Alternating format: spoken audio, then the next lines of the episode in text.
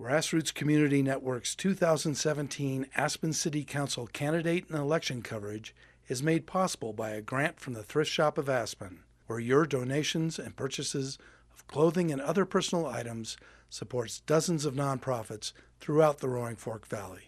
Underwriting for Grassroots ProBlind series of in-depth candidate discussions is provided by ANB Bank Aspen, a bank like no other, with the strength, talent, commitment, and security to fulfill their business and personal customers' financial needs. A special thanks to Aspen Journalism for partnering with Grassroots on ProBlind, because well-informed citizens make better decisions. Discover more local, in-depth investigative journalism at aspenjournalism.org. It is simple to join these local institutions in supporting grassroots programming. Click the donate button on your next visit to grassrootstv.org. You can watch this program and thousands of other grassroots programs online at grassrootstv.org, as well as on cable channel 12 Up Valley, cable channel 82 Down Valley, and free TV channel 12.1 over the Pitkin County Translator System. Or find a podcast of this discussion and many other informative and inspiring local presentations by clicking the iTunes or SoundCloud icons at the top of grassrootstv.org homepage.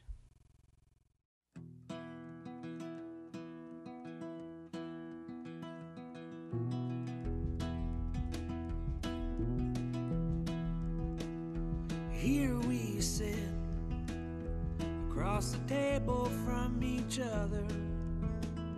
A thousand miles from both our mothers, barely old enough to rust.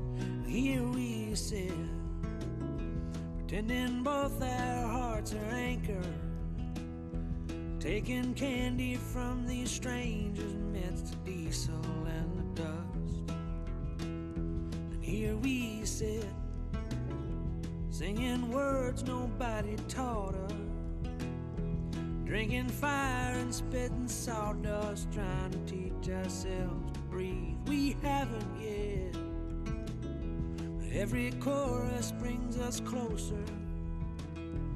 Every flyer and every poster gives a piece of what we need. And the sand that they call cocaine costs you twice as much as gold. Be better off to drink your coffee black.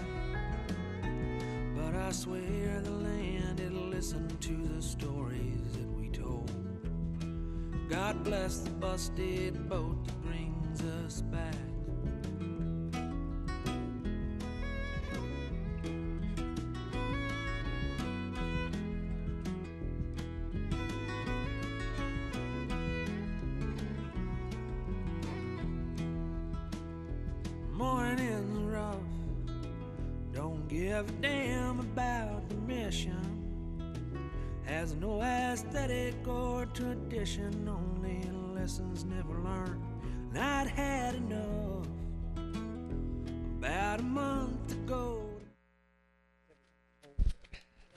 Welcome to Squirm Night 2017. I'm Carolyn Sackariason, and I'm the news director at Aspen Public Radio. I will be moderating tonight's session, which is part of a decades old tradition established by the Aspen newspapers in an effort to drill down on statements and positions made by candidates running for elected office. This sometimes causes the hopefuls to shift in their seats or squirm a little since they find themselves a bit uncomfortable answering tough questions.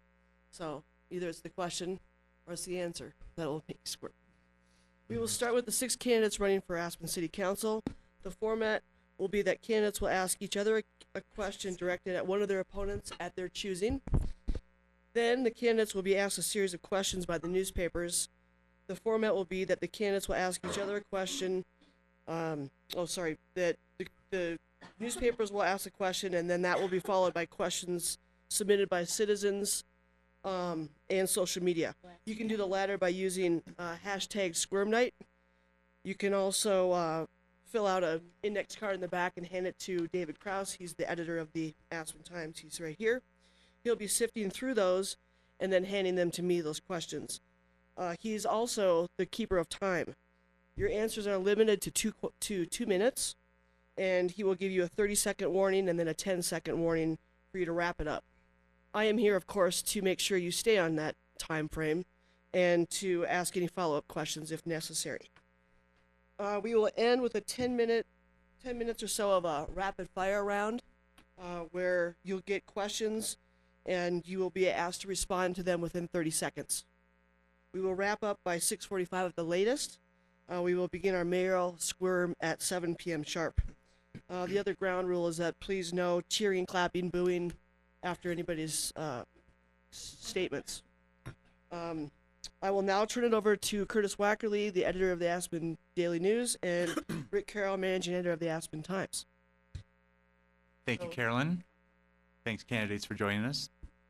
Thanks, Grassroots. Thanks, Aspen Times. Thanks, Aspen Public Radio. Uh, we're going to start off with uh, you guys asking a quest- questions of each other. Um, as Carolyn explained, you get one question. You can address it to whomever you would like. They have a chance to respond. So, um, Art, let's start with you. Um, I do have a question that uh, I've been wondering about. The uh, I continue to hear Ward that um, you want to see the city manager removed from his office, and I'd kind of like to get a better sense of. I kind of like to get a better sense of what that's about, and what kind of process would you want to see used uh, to cause that to occur. I have made no statement that I want to see the city manager removed. What I have said in, um, is that I would like rubrics or matrix set up, uh, that we can evaluate the city manager. Um, I specifically have stated I'm not coming, I'm not into witch hunts, and I don't want to get on city council with the idea that I want to dump Steve Barwick. Um, I simply believe that we should have, um, measurements in place, expectations, and that we can measure his performance by his expectations, the expectations that city council has given to him. We as a policy, our communication to all of the staff goes through Steve Barwick. So that's by the home rule charter. So if we, um, expect to be able to control staff, it has to be through Steve Barwick. He has a long history with, uh, in his position, and so as I said, I just believe that we should have um, matrix, a rubric in place, and expectations. And I have made no statement that I want to remove Steve Barwick. Well, I'm delighted to hear that uh, the various comments I've heard in the past are, are not entirely accurate about that. Um, I happen to agree with you that I think Steve Barwick does uh, uh, fine work for our community. And uh, if there's any movement, if there's any, if, if there's any movement afoot to, uh, you know, to hasten his uh, passage from his job, uh, I'd like to hear more about that. So, thanks. Well, I, I did sit down with uh, Mayor Skadron two and a half years ago and basically told him thing, same thing I told you, that I thought that city council should give expectations and matrix. And Steve said, well, that, no one's ever done that. And I said, well, that's why we're having this conversation. I believe that that should be in place. Do they not do a review every year? They, They can introduce themselves when they speak, if you wouldn't mind. my name is Ward Hauenstein and I'm responding to Curtis Wackerle's, uh, question. No, it's it's Art Daily's. My name's Oh, Art uh, Daily. I was put the initial question out. And then Curtis, what was your I'm just pointing out that they do have an annual review now, and I'm just curious if you think there's anything deficient about that process, or if you're aware of how it works.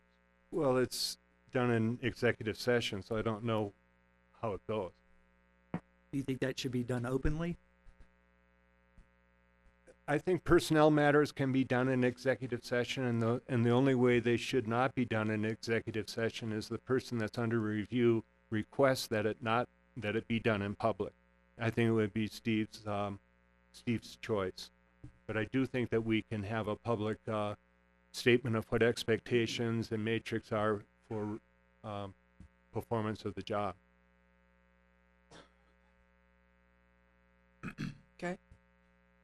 Rick, do you want to? Uh, it's Skippy's turn to ask a candidate a question. Sure. Well, um, one, thank you for everyone who showed up. Joe, Paul, um, all of you guys. Really, thank you for being here. This is a participatory sport, and it means a lot to have you here. Um, my name is Skippy Mesirow, um, and my question actually is is also for Ward. Um, Ward, a, a big part of why I got involved in this race was through my years of service, seeing some of the divisiveness, rancor, vitriol that we see elsewhere seeping into our politics here. And I really wanted to systematically push back against that. We've talked about that, and, and you've agreed. um, and I'm wondering now, seeing some of that present, uh, people showing up at Ann's house, Facebook posts, really nasty emails. I'm actually wondering what we could do to work on together, pushing back against this. And I would like specific things we could do, and I would pledge to work with you starting tomorrow.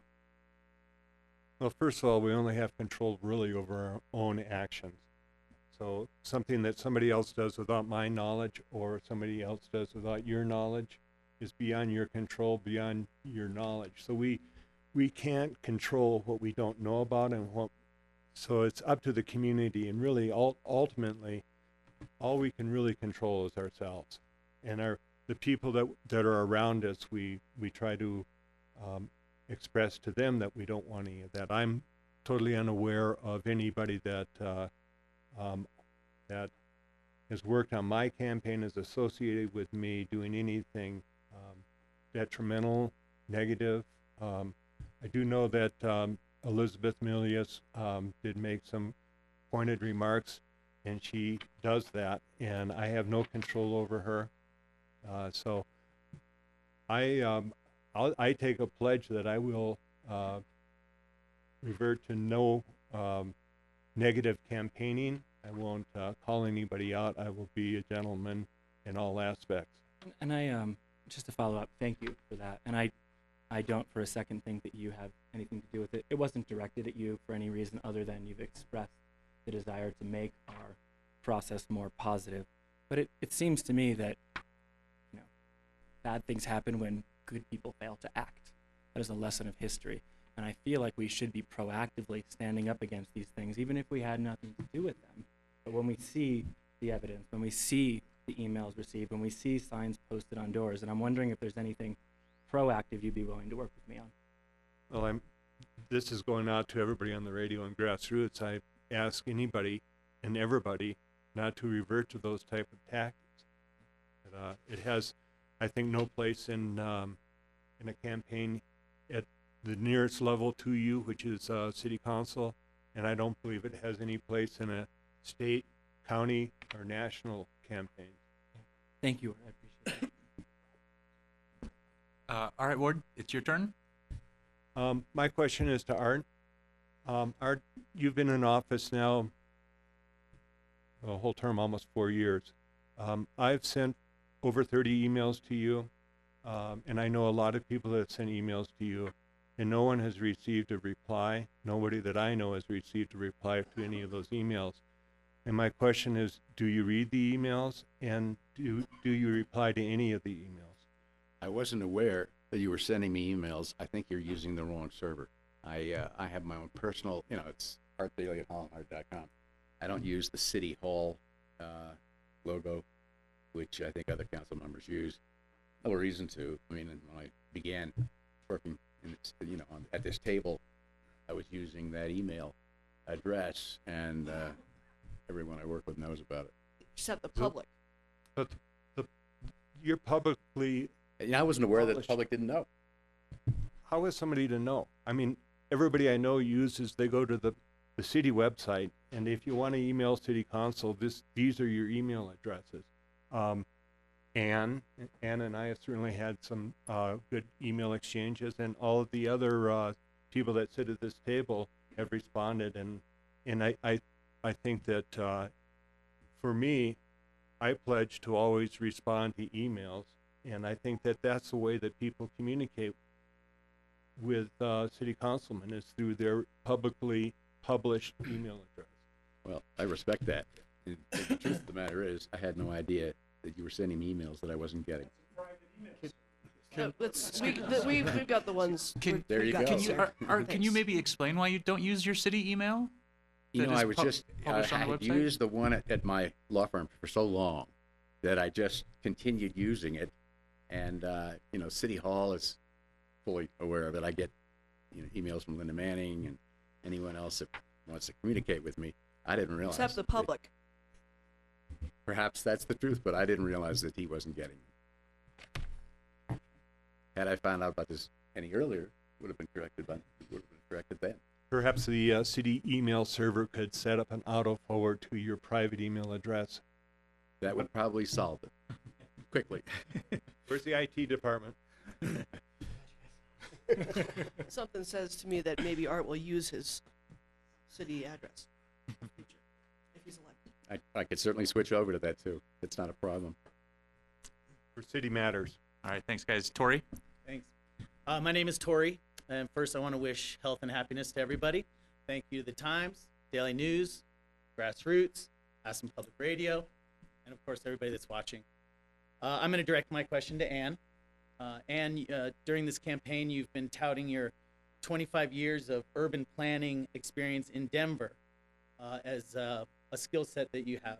And my question for you is Has that been a benefit or has that been part of your decision making in items like base two or the lodging incentive package and others which have been repealed by public action um, i consider aspen more of a urban or herbal kind of place um, What, what variety? not that herbal skippy um, so I, I'm- I'm just wondering, you know, uh, we, we've, we've worked together on a couple of the items that are in the land use code, and I'm just wondering, you, you do refer to your experience in Denver, but I find Aspen to be a little bit different than that. I'm just wondering if that experience is what has directed your decision making. Okay, um, a couple of things, just for clarification. I did, oh, I'm Ann, for your benefit, I'm Ann Mullins, city council member, not Curtis, fellow behind you. Um, uh, oh, so I, I did support base two, and, uh, if I have more than two minutes, I could explain why I still support it. I think it was very good conceptually. I think maybe our execu- execution was not entirely correct. Um, ordinance nineteen, I was, I did vote against. So, uh, that I saw some of the mistakes in that and voted against it right away, but, um, and then promoted the small lodge, uh, ordinance, which has been utilized by probably seven or eight lodges in town. So that's been quite successful. So that clarification for those two things. Um, twenty-five years experience, yes, twenty-five years in Denver, but unfortunately I'm a lot older than that, so I've had another fifteen years experience in Aspen. So the experience in Denver, uh, it was a firm that was based in Denver. We did national work.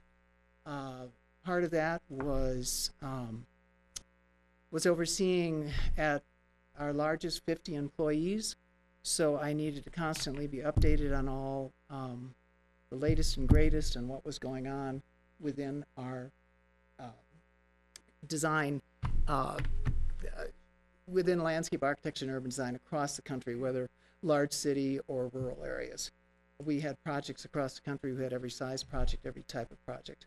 Then I moved to Aspen. Uh, obviously, have concentrated before City Council when I was in HPC, and just because of the interest, um, you know, I have. This is my career.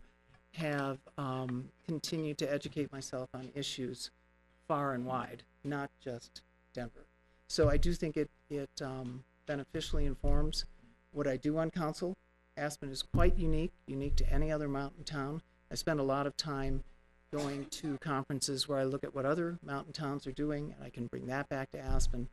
Uh, so I do think the experience, not just 25 years of running a firm in Denver that did national work, but Time's um, up. another 15 years here. Sorry. Thank you. And you can now ask a question of the candidates. Oh, okay. Um, so, Ann Mullins, uh, Ward, getting picked on a little bit. Um, And Ward, you are closely aligned with Bert, whether you see it that way or not, between posts and, and um, emails and Facebook. So, this has to do something with um, that perceived alignment. Um, in the last year, City Council has adopted uh, the most comprehensive alignment of the AACP and the Land Use Code since we implemented the AACP. Of the five ordinances that we've already voted on today. We have one more to go. Of the five ordinances we voted on today, uh, Bert has voted against four of them, uh, including uh, the ordinance which uh, keeps the height downtown at 28 feet and reduces the FAR down feet. If elected, would you join Bert in, uh, and I have to, much of this was in response to the infill ordinance, all 16 of which Torre voted yes on. Um, if elected, will you join Bert in reversing um, our decisions of the last year to update the land use code? I checked the voting record- record.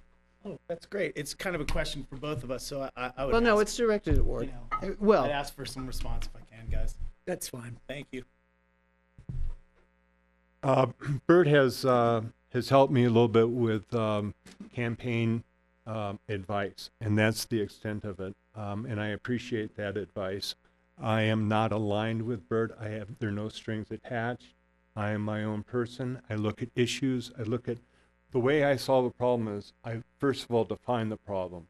I look at it from as many different angles as I can, from input from as many different viewpoints as possible. Then I try to figure out what the outcome is. What are we aim, what are we aiming to do? And then I look at possible solutions and the implications of those solutions. I think uh, the ComDev department has done a great job with realigning the land use code with the Aspen Area Community Plan. I would not get on council and overturn those decisions. good to know. Torre, do you want to respond? Uh, Yeah, just real quickly, um, I've heard this from other Ann Mullen supporters about my support for infill legislation that happened. What was the date on that? 2003 to 2005. in a very different time. Um, I am extremely proud of my service at this desk, and during the infill, uh, I actually worked to lower heights, increase pedestrian open space, and do a lot of things that improved our commercial core, and I continue to do that. Um, you know, no, I, I, there is no alignment with myself and Bert. No, I do not plan to get on and overturn any of the land use code decisions that you've made. I do intend to add to them. I think there were some missed opportunities uh, talking about affordable housing downtown and disincentivizing the certificate program there. I think was a failure, uh, and some other mistakes that I think that we still need to work on the land use code. So, uh, you know, there is no coalition or alliance that is going on. I, I really do appreciate Bert's support in this election and on a lot of issues. Um, but no, I sit independently at this table. I, I would like to also state that I have not talked to Torre until yesterday. And uh, we spoke yesterday at the um, ACRA uh, interview and at the business lunch, and those are the only two times during this election cycle that we have spoken with each other. Oh, tonight. That's true. Yeah. Well, can I rebuttal? No. What, that I they haven't was just- talked to each other? No, I'm talking to you guys, talking to the public. um, no, I just, there is a very strong perceived uh, perception that you guys are aligned, and it's, it's out there. And Torre, just for the infill, I know you were responding to certain situations at the time, but when you look at some of the buildings we're still going to get downtown, they are a result of the infill legislation that was done at uh, that time. Absolutely, and that's why years ago I fought for the lowered heights downtown, and that the, this council just caught up with that last year is really makes me happy. So thank you very much. And again, Ann, we can only Let's- control what we let's- have let's control over. Yep, Curtis, floor is back to you. Sue Tatum. Well, this is my first squirm night, Mine too. Mine too. Mine too. and, and I just came from uh, the opening of the the Red Brick uh, show for children's art. So I sort of feel like I've been squirming for a couple hours before I got here. I, I'm not sure I really have a question for any one person. Surely you must. Bring it on. Don't call her Shirley. Sue, do you have a question for one of the one of your opponents? No. Save some time. All right then. Okay, then that brings us to questions from the newspapers. So, Rick, you want to go first? Yeah, um, I'm going to start with Skippy. Um, Skippy, John Sarpa, who is here, hi John, is uh, one of your most prominent developers and is also helping you on your city council campaign.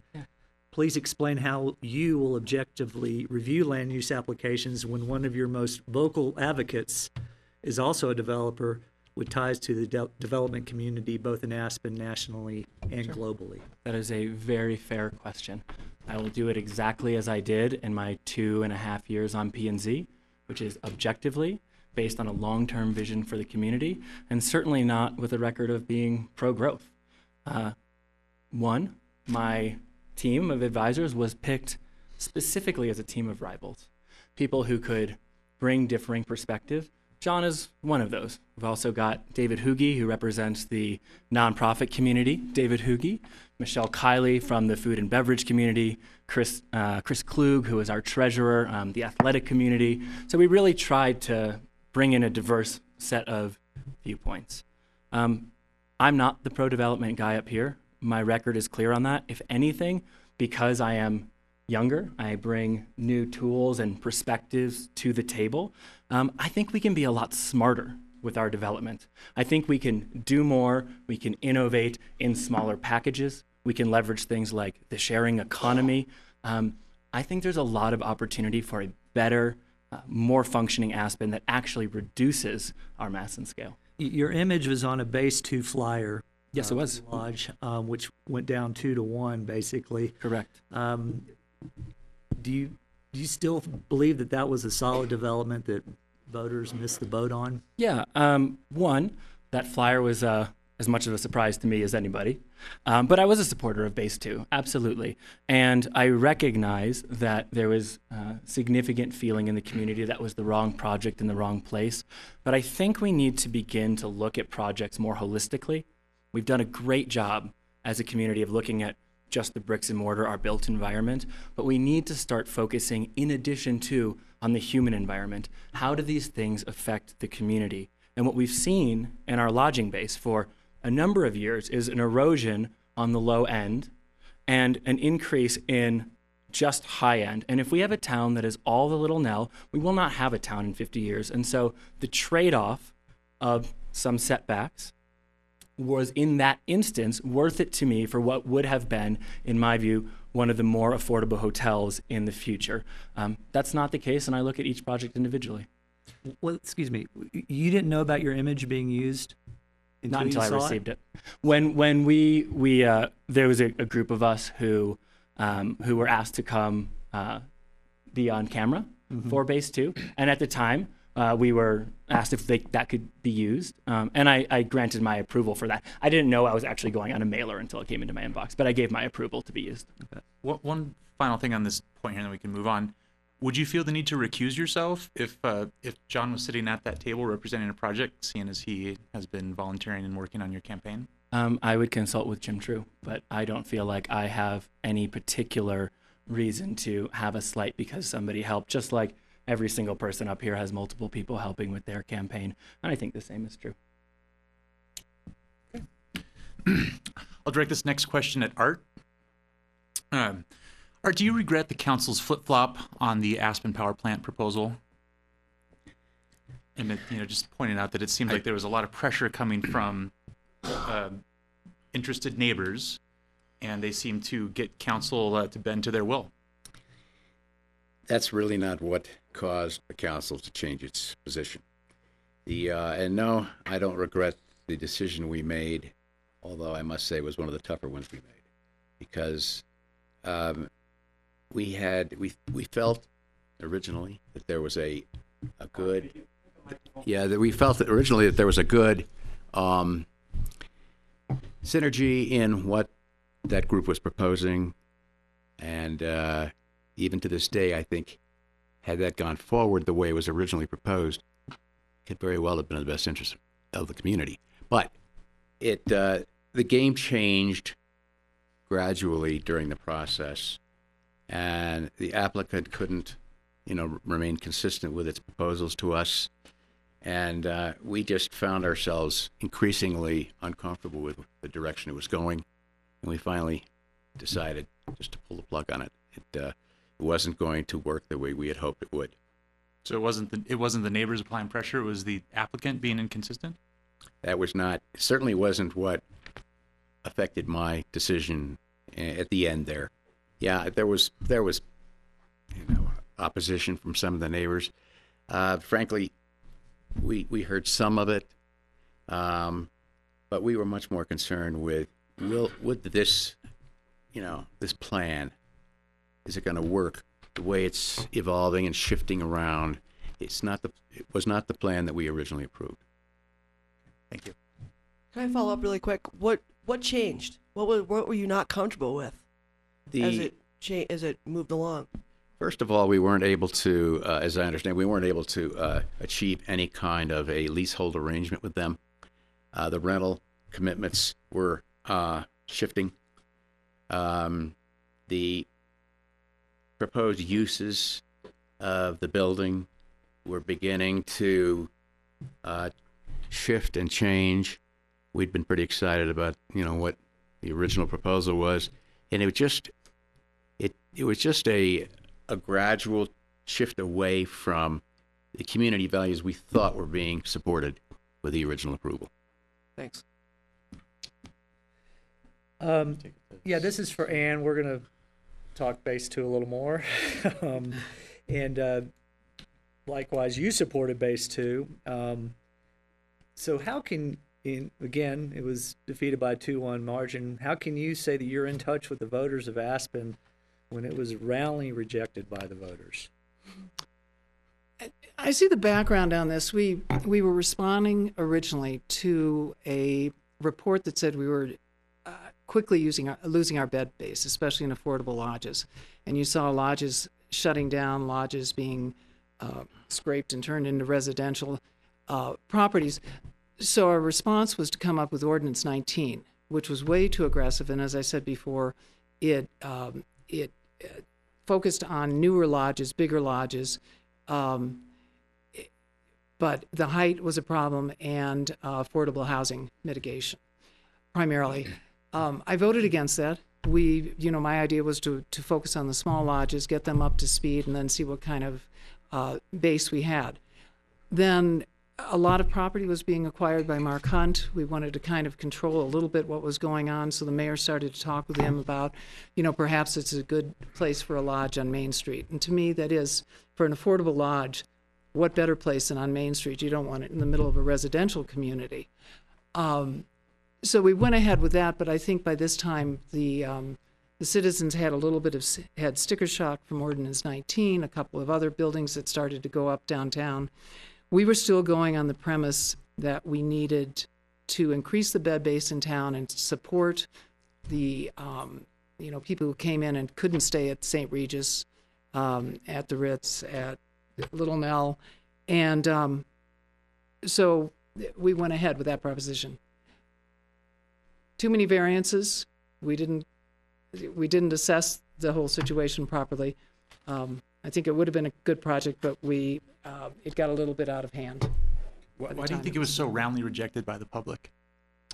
Um, again, like I said, there was some sticker shock. A few things, you know, these things were coming up downtown. People were objecting to the art museum. They were objecting to the uh, the core building or the orange building, as we call it.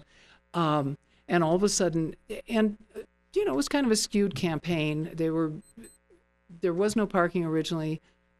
City's fault. He Mark Hunt came back and provided parking, but it was after the fact, so that wasn't quite clear.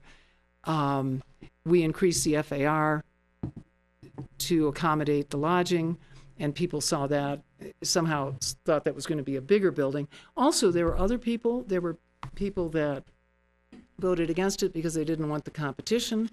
I heard a comment that someone didn't want a two-star hotel in our five-star town. Uh, someone else didn't want to lose the gas station. It was very um, seconds. Ten seconds. Oh, I was going to say minutes. Um, no. Uh, Oh, no. it, it- there were a lot of reasons. Lots of people, uh, th- lots of confusion, especially the woman who told me I voted against it because I want to keep that Conoco. But, but do you recognize that that uh, there were a number of voters who rejected it because they were disappointed with the process in which the council approved it in the first place? I'm not not. I'm not sure the process was any different than anything else, except for that. Well, the variances that Parking. were given. Well, the variances, that at that time, we could give variances, and we were doing, the variances were setbacks, uh, two and a half foot of, feet of height, primarily the parking and the FAR were the things that were objected to, and the, The parking, as I said, was sloppily done. We should have resolved that before we passed it. The FAR was to accommodate the affordable lodging uh, purpose. It was not going to make the, the box of the building any larger. Let's move on. Yep, Move on to the next question. Let's see where to go next. um, we were just talking about the uh, the power plant, so uh, maybe we can stick with that a little bit. Torre, this question is for you. You've been very critical of the process um, and that whole uh, scenario. Some would call it a debacle. Um, I think I did. how would you have done it differently? H- h- and, and what and what should the ultimate use be for that space? I, I recommend it. and it- th- This process went on for years as we started to learn of the art museum moving out. You know, we, we started to plan ahead years before they, they actually vacated. Uh, from the very beginning, uh, my recommendation was to clean the building up, get it functioning, and then return it to our community. I thought what we could have done there was organically decided what was going to be a tenant there. And I thought we had the opportunity to have not just uh, the applicants that ended up really kind of getting the chance to move in there and then have that pulled out from under them. But whether it was the brewery for an F&B server, whether it was the science center that could have done events there on a bi-monthly basis, monthly basis, whatever they would have wanted, the incubator space could have gone upstairs. Uh, you know, we could have really activated that space. You could have yoga classes there. We could have really kind of used it as a multifunction center and let it organically grow into into the uses that were probably going to stay there forever. My, you know, my preference would have been just that. I, I was looking forward to to uh, community picnics and dances and you know opportunities for us, our community to reconnect down there. And I, I thought that that's really what should have happened is that we should have returned that building to real public usage at least for a, a while, at least for five years. Follow up. How would you have done that organically? I mean, are you so are you saying no RFP process then, and how would you make that fair? so selection? so uh, as that building was coming online you know the city was talking about who's going to manage that and really you're talking about is something as easy as a public space public venue that could be calendared you know we're talking about shared space uh, a, a, a yoga instructor or um, you know whatever kind of function in that they don't need it 24 7 they just need it for their classes and things like that so it really would have been a function of just calendaring and scheduling people in there to utilize it under the city's Yes, absolutely. Hey, that's a manage public it. building. We all own that building. So yes, uh, the city would have had to have a manager that can calendar that. But I thought that a lot of user groups could have gotten in there and had a real benefit from that building. Um, Sue, uh, you failed to answer some candidate questions from the Aspen Times because, as you stated, you had no opinion on the question being asked. So, if you don't have an opinion about some of the city's most pressing issues, such as the potential damming of the Castle and Maroon Creeks and how to improve government, then why should voters cast their ballots for you?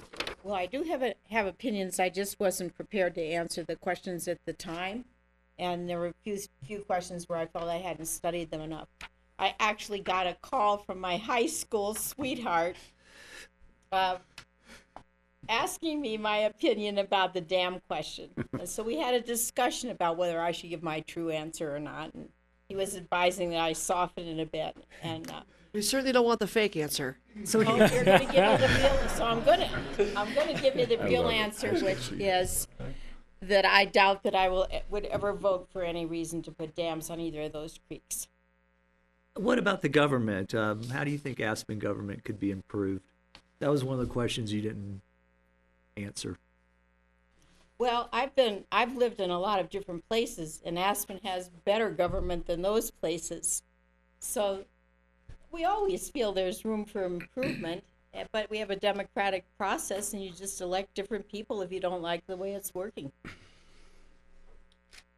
I won't ask you where you've lived before here. So, Oh, many, many places. 17, 18 different places. Do another round here. Um, yeah, I, I believe Skippy's the only one who hasn't received a direct question. So I'm, Mine was the first one, but I would love a second. Oh, that's right. Okay. I haven't.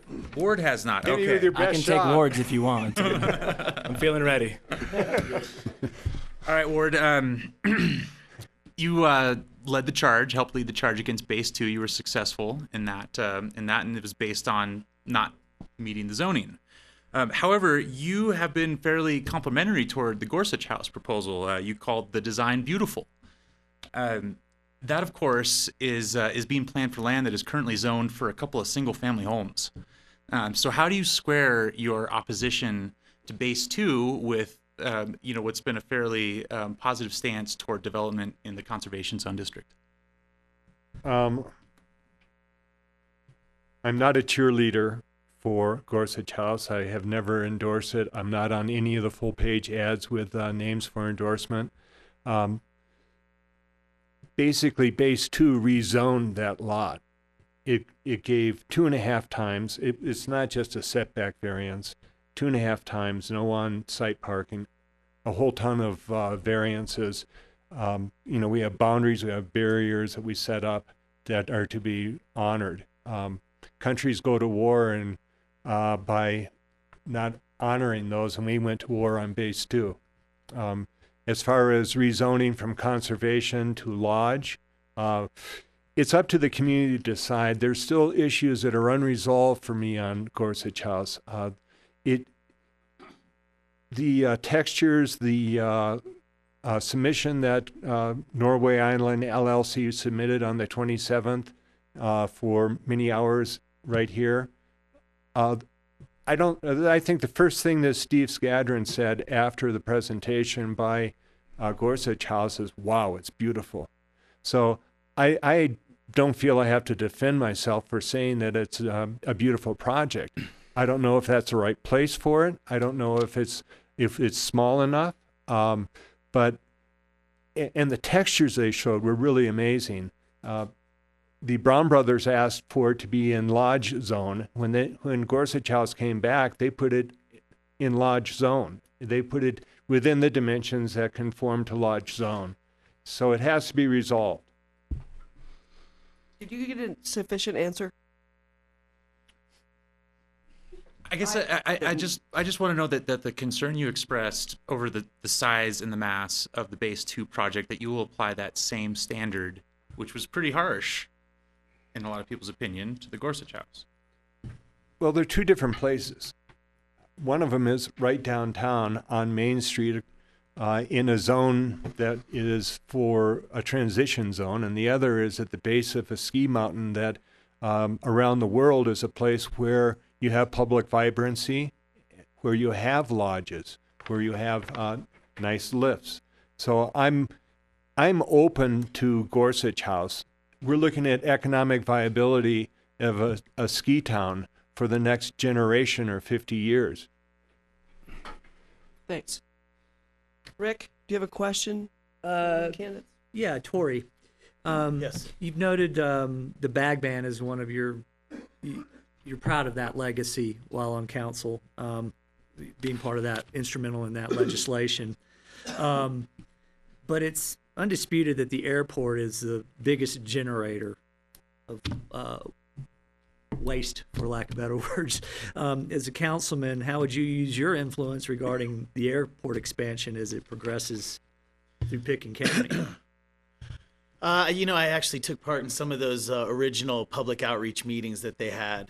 Um, uh, my concerns with the airport right now are really about community character. Um, the environmental footprint that we have out there is uh, definitely an issue that we should be tackling, but I don't know that I, I have the information or the program to offset the carbon footprint of the, the airport and the jet travel that we have here. Um, I hope to keep working on environmental issues and maybe get to a, a level of knowledge that I can impact that. But that's a tough one. So on the econo- uh, on the environmental side of it, uh, I, I don't know how much I can lend to that discussion, but I'd be glad to take part in it. As far as the airport expansion itself, I'm I'm concerned about it. Uh, as I said, no, priority number one is community character. I think a lot of us that live here and visit here are, are concerned about what that's going to feel like, what that's going to look like, and really how it's going to operate once it's opened up having just recently been out to the airport, um, you know, I, I know that there's some improvements that need to be made there, without a doubt. The back of house, if you want to call it that, is really in, in, in dire need of some upgrades. Uh, but I question about a uh, two floor um, expansion of the airport with uh, gangways, jetways, whatever you want to call them, to get to your plane service. Uh, I, I, I'm I'm concerned about the size and the scope of that, and I would definitely want to take a, a part in that discussion. But I don't know that from the council table we're going to have too much impact on it.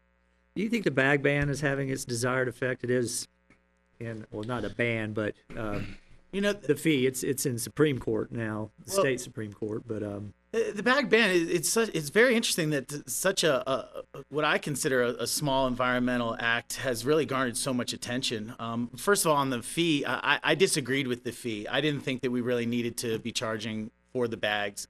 Um, I think the program is admirable. I think the this funds do go to a great uh, resource that needs to be enhanced, but I wasn't for the the fee on the bags. Um, it is just a step forward. We need to continue thinking like that and moving forward with other programs, like the water bottle program that the city started years ago, et cetera. Um, you know, my whole thing is not about people not having a bag to carry their groceries home in. My problem was that they are made out of a petroleum based plastic product that you can see lining our highways, in our rivers, and in our wilderness areas. We can do better. We could make those bags out of a biodegradable material, but unless the public and the buying public reinforces that, those companies don't have any ambition to do that. Thank you. Curtis, do you have a question? I'll direct this at Ann. This is about the dams. Uh, Can I answer the airport question? I do have some comments on that. um, I'm going to ask this question. Oh, okay. Just, just checking. That's. Is the city telling the state water court one thing and the public another in this process? And isn't the diligence filing that you supported uh, based on the premise that the city can and will eventually someday build the dams?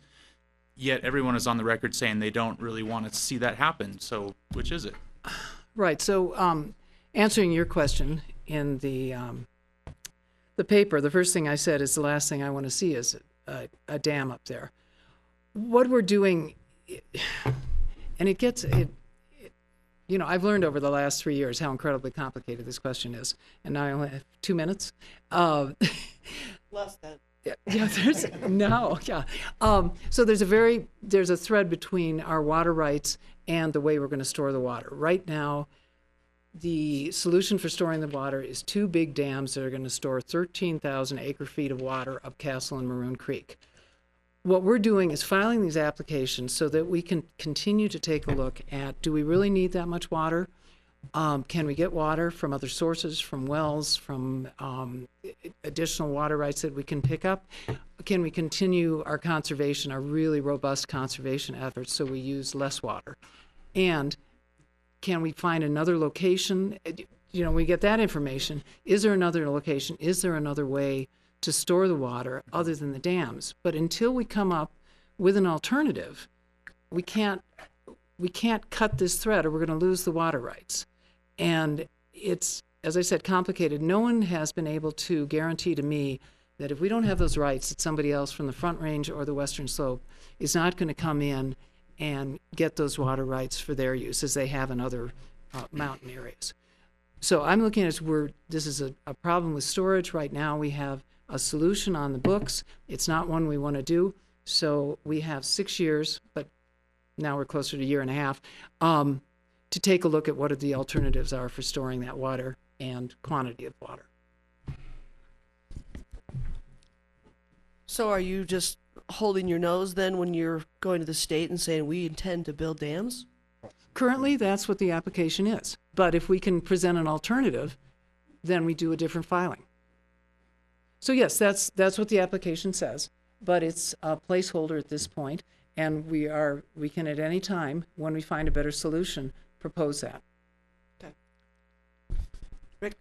where are we in the uh, process in terms of uh, lightning round? and all that? Oh, we, we you, s- you still have four questions from you, Okay. to, and then we go to qu- audience and social media questions, and then lightning round. Okay. Thanks. Still got some time. Okay. Well, I think they bugged our offices because they asked a lot of our questions Right. already among each other. Um, but We knew Bert was in there for a reason. Ward, uh, you recently referred uh, to Skippy as a force of nature. Did he? He did. Really? Thanks. Not so bad. Thanks, Ward. I'm lobbing one up to you. So, um, Can you expand on that? Yeah, sport. That would be fantastic. I don't think I need to. All right. Skippy. Uh, you know, actually, I, I, I've had a, a, a great relationship with Ward over time. We've had some really fantastic conversations. We share a love of Star Wars, which is a little weird. And West Um, Wing. and West Wing. Um, but I think the same is true with everyone at this table. And I do pour a ton of time into this community, whether it's chairing P&Z, chairing NextGen, nonprofits that I've started. I pop up in a lot of places because I was raised, my mom is in the audience, really to care about service and others. And it's been a real honor to be able to dig in here. And I'm really grateful for people like Ward I've been able to work with. Can I try another question on Ward? uh, let's your, talk your about. mother's responsible for that. Thanks, Mom. Um, yeah, I don't know. Should I, I do want to ask this question of um, Skippy.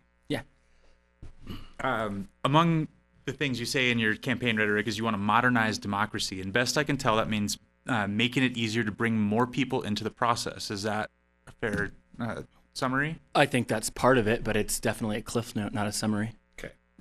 Um, well, I guess I, I struggle with that a little bit because, um, I mean, shouldn't the democratic process be? It, it's currently structured, and isn't there something good about it's being structured toward giving people who take the time to show up, um, perhaps a louder voice?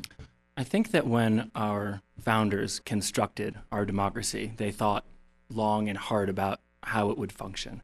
And I think in many ways, they were sort of the progenitors of crowdsourcing. They decided that one person doesn't know everything, but we're better when we can get a bunch of information, data feedback from a lot, and feed that into a decision making process, an executive process that can ultimately make decisions. And now, 250 years after it was started, we have not kept up with the expectations of people in an age where we can do business across the globe or order socks overnight. It hasn't kept up. So I think the answer is we need more participation. We need a government that actually represents all of us, not just some of us, and not just those who can. And kudos to those who do, really. I appreciate you, but not just those who can show up for a 10 hour meeting during a workday. We should use not only technology to expand that reach, but we also have to change the way that the actual structure happens. If, if enfranchisement is what we want and not disenfranchisement, then it doesn't make a lot of sense to have our election day on the single lowest occupancy or within the single lowest occupancy time of the year. Good luck, Skippy. We've done, we've been down that road. No, we have. But you know what? Just because you fail once doesn't mean you can't try again and doesn't mean you can't succeed, Carolyn. True. True. There are a variety of ways we can approach this. Communication is a big one. We expect people to come to us. It's your job as an elected official to reach out proactively to people. I mean, that's how people like Rich Lai, who here is in the room, hi, Rich, in the 50s as a graduate student, helped create one of our most cherished places in town, which is the walking mall. We should be empowering more Rich Lies, not putting up walls or inhibitions. So, uh, no, I think it's much more than the cliff note, and I think there's a lot we can do. I mean, is is, do you, is this a process where you are having people, uh, you know, taking community surveys before you make a decision? I mean, what does this actually look like? I think we do that. Um, we do that, and and I should also say, in deference to the um, public servants we have here, our community does a great job relevant to most. We're already working on a lot of these things, but we're not there yet. The way I know we're not there yet is two thirds of the people don't vote, so we're failing. Frankly, we have a council that all comes from the same relative demographic, so we're failing. I think we can do better. To your question specifically, I think we should have a single digital app based platform where people can go on and interact in a variety of ways. One place you know where you can go if you find a pothole or a lost dog or something wrong when you're working in the kitchen, somewhere to report that, but also to interact. Whether it's with land use policy or a new proposed project, you should be able to go on, add edits, suggestions, have those visible critically, also visible to the entire community, trackable, quantifiable. And that actually empowers good decision making because now if I'm Ann or Torre or Ward, and I'm up here, I not only can look at the five people who sat last in front of me, but I can point to a record of the 195 who, over the last two months, had a substantive impact on their community. Thank you. We're going to move on to audience questions and questions that have come in over social media. If you do have a question, there are index cards in the back. Just write it out and you can bring it to David Krause, who's the editor of the Aspen Times. Sure, and I'm Mike. going to read a couple now that have come through social media. And just so we can get through a lot, if you can try to limit your question, your answer to one minute, that would be great. Um, the first question is going to be for everyone, and it's pretty simple, straightforward question, which is, we have all we have long held the goal of housing 60% of our workers. Do you support this goal? Please offer three ways to accomplish. Sue, I'll start with you. Well, it may be uh, impractical to set a exact percentage. I guess as a goal, it's not quite an exact percentage. I understand about the housing that they are building some more, but they don't feel that they can build build themselves out of the problem of increased demand uh, ever. So I think they need to have some creative solutions, and um, they seem to have way too many rules. I would like to see the the uh, all of the employees when in whatever type of housing have have more control over their own use of the housing, and that if they especially if they want to do something like rent a room uh, to a new employee coming in, that they're able to. Okay. Ann, Okay. 60% of the workforce housed. Okay, so recently we increased the mitigation rate from 60 to 65 percent. Uh, we also got rid of some of the credits downtown for um, scrape and replace projects, so that's increasing it. We are uh, actively supporting the housing credit program uh, for no houses. We've got 50 coming, about 50 units coming online in the next two years, another 80 by 2020, and we're getting a an enforcement officer for the housing APCHA and a new beta database so we can actually really accurately track our units, the condition of our units, and um, HOA, capital reserve, all the issues that people are having a hard time managing at this point. So that's how I support it. Torre? Uh, I think we need to keep in mind that uh, that's a snapshot number. 60% as we um, go through more growth. If you keep on growing that 60%, that just keeps going up. Uh, n- never ending circle there. Uh, I am all for integrated housing. Uh, I was disappointed about disincentivizing the certificate program downtown. Uh, I think we still have opportunities for new housing, creating new housing, but uh, what we really need to do is also stand behind our resident partners now. You know, the, for example, Centennial and, and the struggles that they've gone through. I think that the city should have been there for them a little bit more. Uh, it's not their fault about the construction quality that happened 35 years ago with their buildings, and we need to stand behind our partners. Uh, Ann talks about some of the the projects that are coming online, but you know we also need to be careful about quality of life issues. I've seen some of the projects that are being proposed, and uh, the density and the capacity of the properties that they're looking at putting them on have some question about what can really be uh, taken on that kind of a site. Um, you know, I think there's a lot both for our existing program and new and creating new units out there. Thanks. Ward? The first thing we need is information. We have to have all the data points before we come up with um, with a solution. There, I, I think that um, Ann mentioned it that uh, our the information we have on the um, 2,900 uh, workforce housing units is incon is incomplete. We're running into a problem with gentrification as people retire. So optimization, we have to know what the numbers are. We have to optimize the assets that we have. We have between one and two billion dollars in workforce housing assets. That's that's that's tremendous. Um, we lead the way, and I see Mick Ireland in here who led the way for this for decades. Um, so we need information, optimization of the program. We can't build 600 units in the next 20 years, and that's what projections are. So we have to optimize the units that we have through intelligent use of the information. Thank you. Skippy? Yeah, um, one, completely agree on optimizing and accountability. You asked for three, I'll try and give you three unique ones. One, we need to actually look at new products in the affordable housing market. I often see us responding to the needs of 20 years ago when guidelines were written as opposed to the needs of 20 years for now.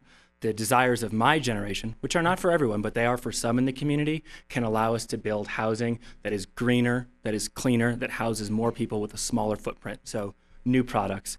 Uh, secondly, we really need to be thinking about this as a valley wide issue. We need coordination throughout our valley. Um, I think that's going to be really critical to the success of not just Aspen, but our entire broad community. Um, and then, uh, third, um, I think. I think we need to. Um, sorry, I apologize. There it is. Um, um, those those would be the two unique. What's on the ones. floor? What's that? My notes. I didn't want to keep them up here and bother everybody. Am I bothering you? No, Art, just writing on me.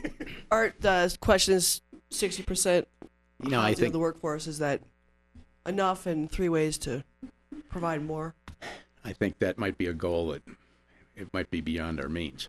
Um, but I, it's clear that we it we're all we would all benefit from an updated evaluation of our existing system and the quality and you know character of our present housing situation. Um, we have one of the most uh, exceptional affordable housing programs in the country. There's no question about it. And I, I'm a huge fan of it, and I'd like to see us do everything we can to improve upon what we have to begin with, and to be sure that the people that are benefiting from the program are the right people. Um, and I don't think there's actually a lot of, um, you know, abuse of the system. Less, I think, from my understanding, uh, my my thought is there's probably a lot less abuse than people talk about. But I'd like to see this as Skippy mentions. We need a uh, a, a valley-wide analysis. I think we're going to find ourselves in a, you know, we're going to reach down valley and pick up some other co- contributions towards our system to perhaps build some of it elsewhere. And Carolyn, if, Thank you. if I may, it's my first time up here, a little nervous. I think that's all right. The third thing that I was going to mention is initially our system was designed to be a stepping stone to the free market. I think we need to move in a direction where we can try to, from each side, reconnect that by lowering the barrier on some of the lower end free market, uh, but also filling in some of the missing middle. I think that creates movement within the system that's really healthy and helps us turn over stock and create a more sustainable community. Thank you. And thank you for the time. We have a follow-up question to Torre from the audience. Um, how should the city help Centennial? You know, it's been a couple years gone by already on this project. I'm a little disappointed with that. I thought that there was uh, opportunities for both uh, low interest loans uh, and partnership on uh, construction improvements up there. So, so grant some money to make the fixes. Absolutely, there's different ways of doing that. You could uh, recoup that on the back end of sales units. So um, there's there's a lot of different financial ways that we could have triggered some help there. And I, I A thought dangerous precedent for any other affordable housing I- complex. I hope not moving forward. You know, i- if we don't learn from our mistakes in the past and try to fix them for the future, then then then we've got problems. But I think owning up to some mistakes in the past and taking care of them and, and shoring up our, our current housing stock is something that we should be doing. How is that should- the city's mistake, though? I- I- you know, we have we have partners that live in Centennial. I didn't say it was the city's fault. I Why should this- we? Why should the city pay for anything? well, I think because we have resident partners in our housing that that need that support. Uh, that also we have the means and the wherewithal. Like I said, there's there's low interest loans or paybacks on the other side of people's sales that units that can take care of this. That's that's for the courts right now, anyway. That, that matters in litigation, I believe. Let's move on to another question. I have one here that was the first one that was submitted. So, uh, let me say this is for everybody. I'll start with Sue. Try to limit your questions so we can get through these. There seems to be a growing t- trend of taking complex issues and referring them to ballot referenda, rather than our elected representatives doing their jobs and deciding these issues themselves.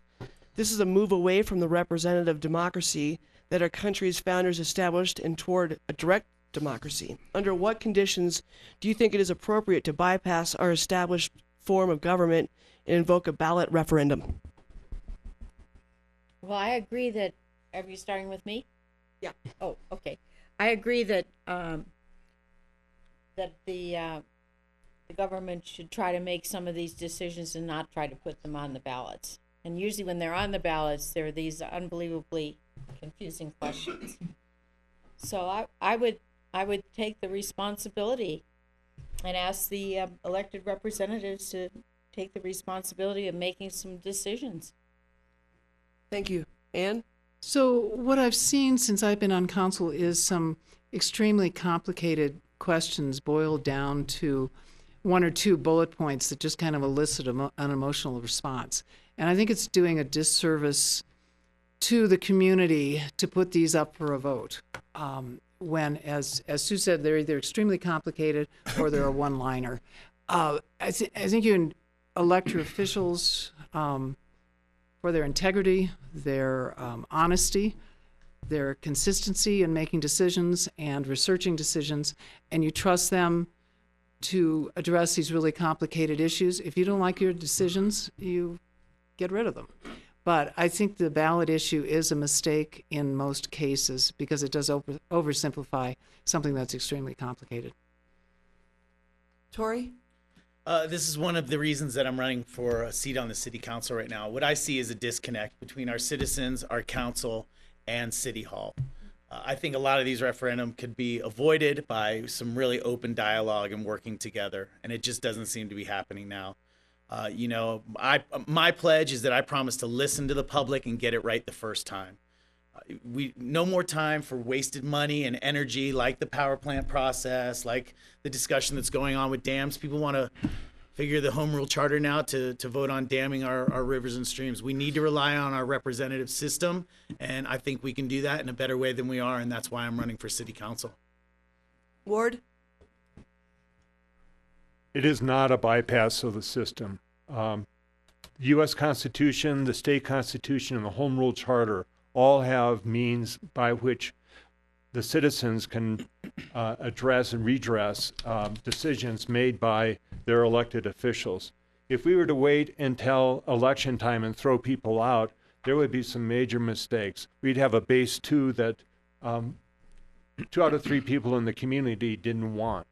Uh, we would have a perhaps a hydro that was uh, the the highest cost per kilowatt hour perhaps ever constructed. I don't want to open up old wounds, but I want to use these as examples of referendum uh, and initiatives that I personally have been involved in. And I don't think it's a bypass of the system at all because it's been built into the system from the very beginning of our democracy. Skippy? Yeah, I think we got to be really careful about conflating specific instances with the broader scope of the dynamic of our democracy. You know, Ward, I don't think that you got involved in referenda because you really wanted to spend those tens or hundreds of hours out there in contentious battles. I think what we're looking at is a system that is broken. It's a system. We need fresh thinking in how to change it so war doesn't have to do that next time. You're right. Some of these mechanisms were built in intentionally. They're, they're safety valves. When you leave the safety valve open all the time, what you end up with is Washington. When we look at direct democracy, these are complex issues. We should be informed by the populace, but these things require staffs and expertise and execution in the executive sphere. You know, you only need to look to California to see what happens when everything goes on the ballot, right? People vote for lots of things. They don't want to pay for them. It gets ugly. It gets contentious. We lose our sense of place. We lose our sense of community. And we lose oftentimes our friends. I don't want to go there here, and I plan to work on it so that next time Ward doesn't have to go to the ballot. Yeah, let's dump on California. That worked. Art? I uh, very much support um, the concept of this council is the decision-making body, and we're pretty well informed. We, we work hard to make good decisions, and I'd rather see a lot less of our decisions referred out to the electorate. Um, I think this is a better decision-making uh, platform. There are some matters of uh, obvious, you know, special significance that the electorate should have the opportunity to, to weigh in on. But I think in the last several years, for reasons we're all familiar with, um, more and more of these decisions that should really be made here are being taken out to the electorate. I prefer to see that moderated. Thank you. Unfortunately, there's more audience questions than there is time, so we have to move on to the rapid fire portion of this session. Carolyn, if I may, all in the audience are always open to talk to any one of us. Yes. Will answer your questions. And, and surprisingly, I actually have my cell phone on the back of all of our lit, and I'm always available to all of you. And Art's email is something at cityofaspen.com. I would imagine Art Daily. To me, I can forward. I'm going public with my actual email address. So, gentlemen, you want to yeah. start off? I think there was one that you wanted to leap, leap onto right away. What's David? Oh, um, sure. Um, audience question for rapid fire. We'll start with Art. Okay. Do you support a $15 minimum wage in the city? Well, I don't think I'm really in a position t- to uh, carefully and properly answer that question. There's so many affected parties that I think we would really have to more, we would have to study this matter from a lot of perspectives. I like the idea, frankly, of increasing minimum wages where we can, but it's got to be fairly done. And there are a lot of people that bear the burden of that added cost. They need to be part of the decision. Um, I uh, I've actually read quite a few white papers or policy papers on this, and the evidence is mixed. Um, I absolutely think we need a living wage in our community, uh, but there are communities in which this has worked. There are communities in which it's actually caused job reduction and harmed those specifically on the lower end. It's be, been regressive, uh, and that's very place specific. I do not have enough information or data about our community yet to give you a real answer, but I'd love to look into it. That's for all of us? Yes. Yes. Okay. Um, yes, uh, but I think that there are other means to try to um, um, a living wage. Uh, some people, some restaurants have gone with splitting tips with uh, like kitchen staff, and uh, so that people that are getting tips can uh, share with the people that are making the food, and that makes things more equitable.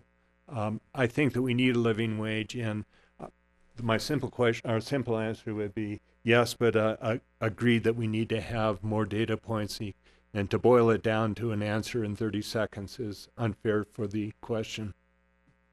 Torre? Yeah, I'm the same. I think as a blanket statement, I don't think you could across the board just say fifteen dollars an hour is is the minimum that should be set. I think there's a lot of opportunities uh, for a sliding scale if that's possible. But n- my short answer is no for your short question. I'm sure there's some more investigation and information that could come out about that. Ann? Uh, yes, I think we should. I mean, it's a, a good place to start. It's worked well in other communities. It needs more study, but I definitely think it's something that needs to be discussed. Sue? Yes. That'd be- that'd be I Sue. yes, thank you. I'll turn it over to you guys. This is uh this this is a question for everybody again. Please keep this answer as short and concise as possible. Uh, is it fair that the city gets to build a 47 foot tall building uh, for its new office project, while the rest of the community, uh, any other commercial zone district, has now been limited to 28 feet? Am I supposed to start? Why don't you start, Sue? Uh, I would say no. And, and actually, I spent uh, yesterday trying to uh, find a plan for the footprint of the building. And I did find one very quickly, which I'm not sure hasn't been changed since they've posted it. But I did, did get a, a, a footprint. I'd like to see that also laid out so people can see where the building is going to be with tape or posts or something like that.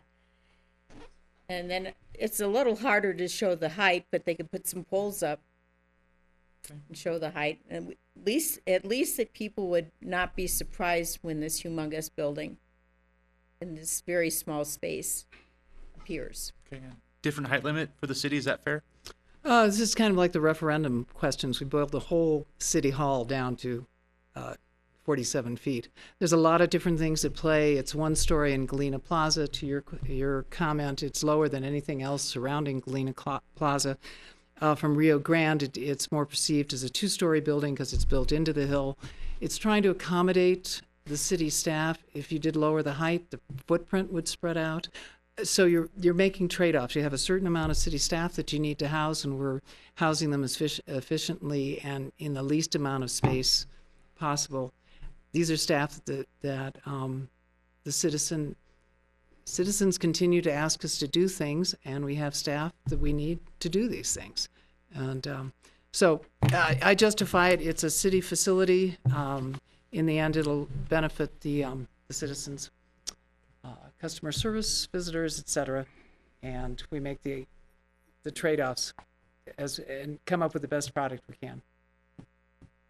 Torre. No, no, it's not okay. Um, we lost a lot of opportunities here. I, I advocated for a long time to put the bulk of our building on the Zupancis property on Main Street. I think we squandered that opportunity. The current plans that are going through now I have uh, some 3,000 unprogrammed square square feet in the new building, and the building that we're sitting in right now, the historic armory, which is our city hall, is being contemplated about moving offices out, not knowing what move offices are moving in. I think that's poor planning. Um, I think we could have done better on this process. Uh, lastly, when this was approved just about a week ago or something, I think the approval came through at 11:15 at night or something. This room was empty except for Tony Kronberg. Hi, Tony. hey. Yeah. Thanks for your time. And Tony, I haven't had a chance, but I compliment you on the presentation you did that night. You did a very good job. At 11:15 at night. It's not a time. Two council members that night sat up here and said, "I'm tired." That was at 9:30. They ended up deciding this uh, close to 11:30. I was here for the majority of it. I think I left around 10:15 or so. Ward, should is it fair that the city gets to build a 47 foot tall city hall while everybody else is regulated to 28 feet? If the city doesn't obey the law, how can they expect everybody else to? Um, if zoning for that is actually 20 feet, I know the core is 28 feet. If the zoning is for 28 feet there, and I'm not certain what it is for the height in that in that zone, but the city should conform to what the zoning is. Um, I, I just don't see how you can expect the rest of the city, the rest of the town. Does uh, Joey get to drive his car down Main Street at 55? Until he no. gets pulled over. Okay. we won't talk about last Thursday, Joe. the 14th Amendment, I'm not a lawyer, but 14th Amendment is equal protection, and that means that everybody gets treated the same. Skippy. Yeah, uh, one, I was glad that as chair of P&Z, I got to see the polls and the tape. Uh, the short answer is no. Like, you have to, leadership is leading by example, and it's sticking to your own rules, right? So if our expectation of the community is X, well, then as the city, we better match that. Now, we also need to make this question full, which is 28 feet is CC and C1. There are different zone and, districts and in also town. now the mixed use zone district and a whole host of Correct. others. Well, lower, my- just lower than 47 My feet. point is, my point is, we should also recognize that there are different zoning blocks, as Ward points out. But the city should absolutely stick to its own rules. You can't leave without setting an example. I can't disagree with the overall thought that we should abide by our own rules. Um, I was part of this process for the last three years, and this has been the most closely studied uh, issue that I think we've confronted. And uh, the problem we're dealing with is that the city needs, and I'm talking about the whole community needs, more space than we have today. We're, we're scattered around six different locations. The additional cost of that is becoming, um, you know, not something we want to you know, consider much further. And uh, we, the options were carefully reviewed on this thing. You know, uh, one roof, two roof, three roofs, and uh, the this was the finally the majority decision of council. Let's go with this three roof solution and s- spread it out a little bit. Uh, but it's going to result in this, you know, the uh, Rio Grande building is going to have to be the size that's been approved. Thanks. We have time for one more rapid fire question, and maybe the answer could be more rapid. Uh, yeah, this is a rapid one. One word Uh, answers, guys. What do you consider the biggest blight in the downtown core and why? Sue, Biggest blight? the ugliest building. oh, oh, oh, okay. I guess I'm easy to please. I think it all looks pretty good. Okay. You got to pick something. Gotta pick something. That's that's really hard. All right, moving on. Haven't even thought of it. that whoever came up with that that question, I've never even thought of that. Okay, I got one. Oh, that one, good. We can come back to you if you. Um, the Hyatt. I think that was one of the biggest mistakes the city has ever made. Uh, it's way too massive. One giant mega block. They privatized the street in front of it. Um, that to me would be the one building I'd love to see disappear. Torre? Um, the biggest blight. I, I, I'm kind of Sue. I'm on the same page with you. I, um, I would say, you know, a- any of the empty retail spaces that we have downtown. That's the biggest blight to me. Yeah. You know, That's a good answer. Ward? Well, I guess Trey and I are more closely aligned than I thought. Um, I I love this town. I love that the funky old buildings and some of the new buildings, but I, I think the Lego building, what's it called, the Muse building, that building with its all of its vacant spaces, to me is just kind of breaks your heart. Yeah, I. Uh, Did you vote for that? yeah, I did. Okay. Absolutely. Did I vote for it to be empty? No. Right. I'm, I'm, I can't confirm this, but I'm pretty sure I got my P and Z appointment when I mentioned that the core building, the red one just down from the gondola, was heinous and, and really didn't fit in with the community at all. And two and a half years later, I, I still think it's the ugliest building in Aspen, if not quite blighted and defunct. Uh, and the little white Victorian with red trim across from Spring Cafe has always been one of my favorites. I smile when I look at it. Art? Biggest blight in town. Well, I happen to agree with these gentlemen that uh, th- that particular building, uh, the orange building, if you want to call it whatever you want, is um, one of our least attractive buildings.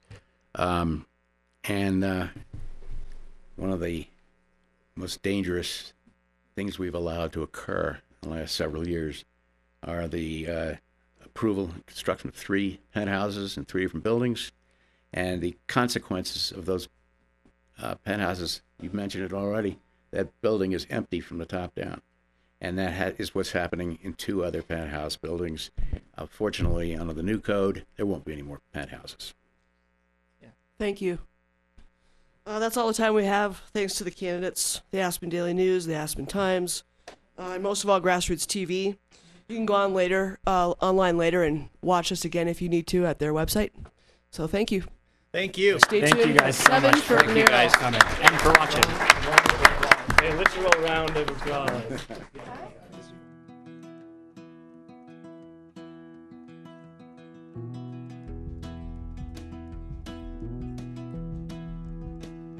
Here we sit across the table from each other. A thousand miles from both our mothers, barely old enough to rust. Here we sit, pretending both our hearts are anchored. Taking candy from these strangers amidst diesel and the dust. And here we sit singing words nobody taught us, drinking fire and spitting sawdust, trying to teach ourselves to breathe. We haven't yet, every chorus brings us closer. Every flyer and every poster gives a piece of what we need. And the sand that they call cocaine costs you twice as much as gold. You'd be better off to drink your coffee black. But I swear the land it'll listen to the stories that we. God bless the busted boat that brings us back.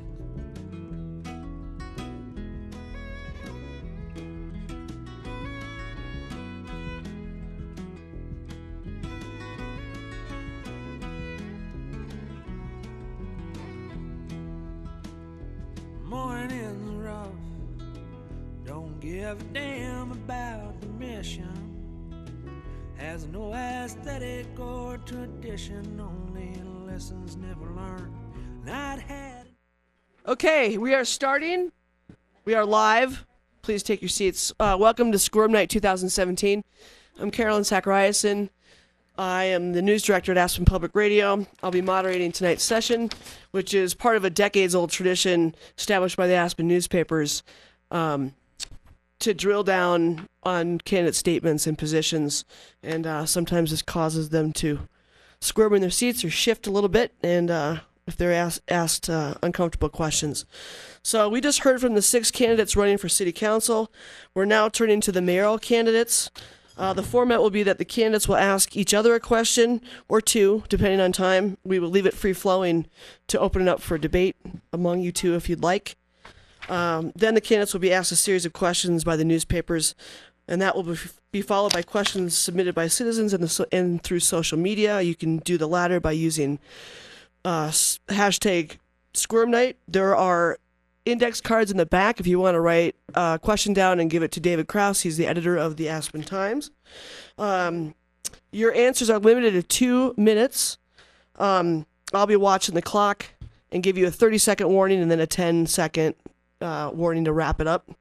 I'm here to uh, hold you that time and, of course, ask any follow up questions, just like uh, the rest of the journalists up here.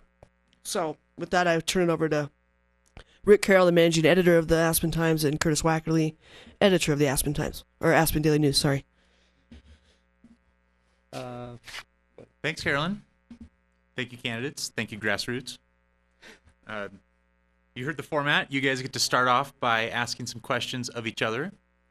Uh, so, uh, Steve Skadron, why don't you go first? Sure. Thanks. Thanks for having us.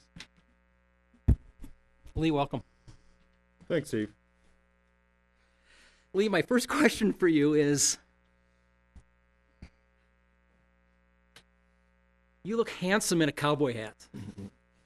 How many cowboy hats do you have? You know, I, I don't rightly know because I inherited quite a few from my father. Um, and thank you for that question. Uh, many of you know my father, and he was the most amazing human being. He was my best friend.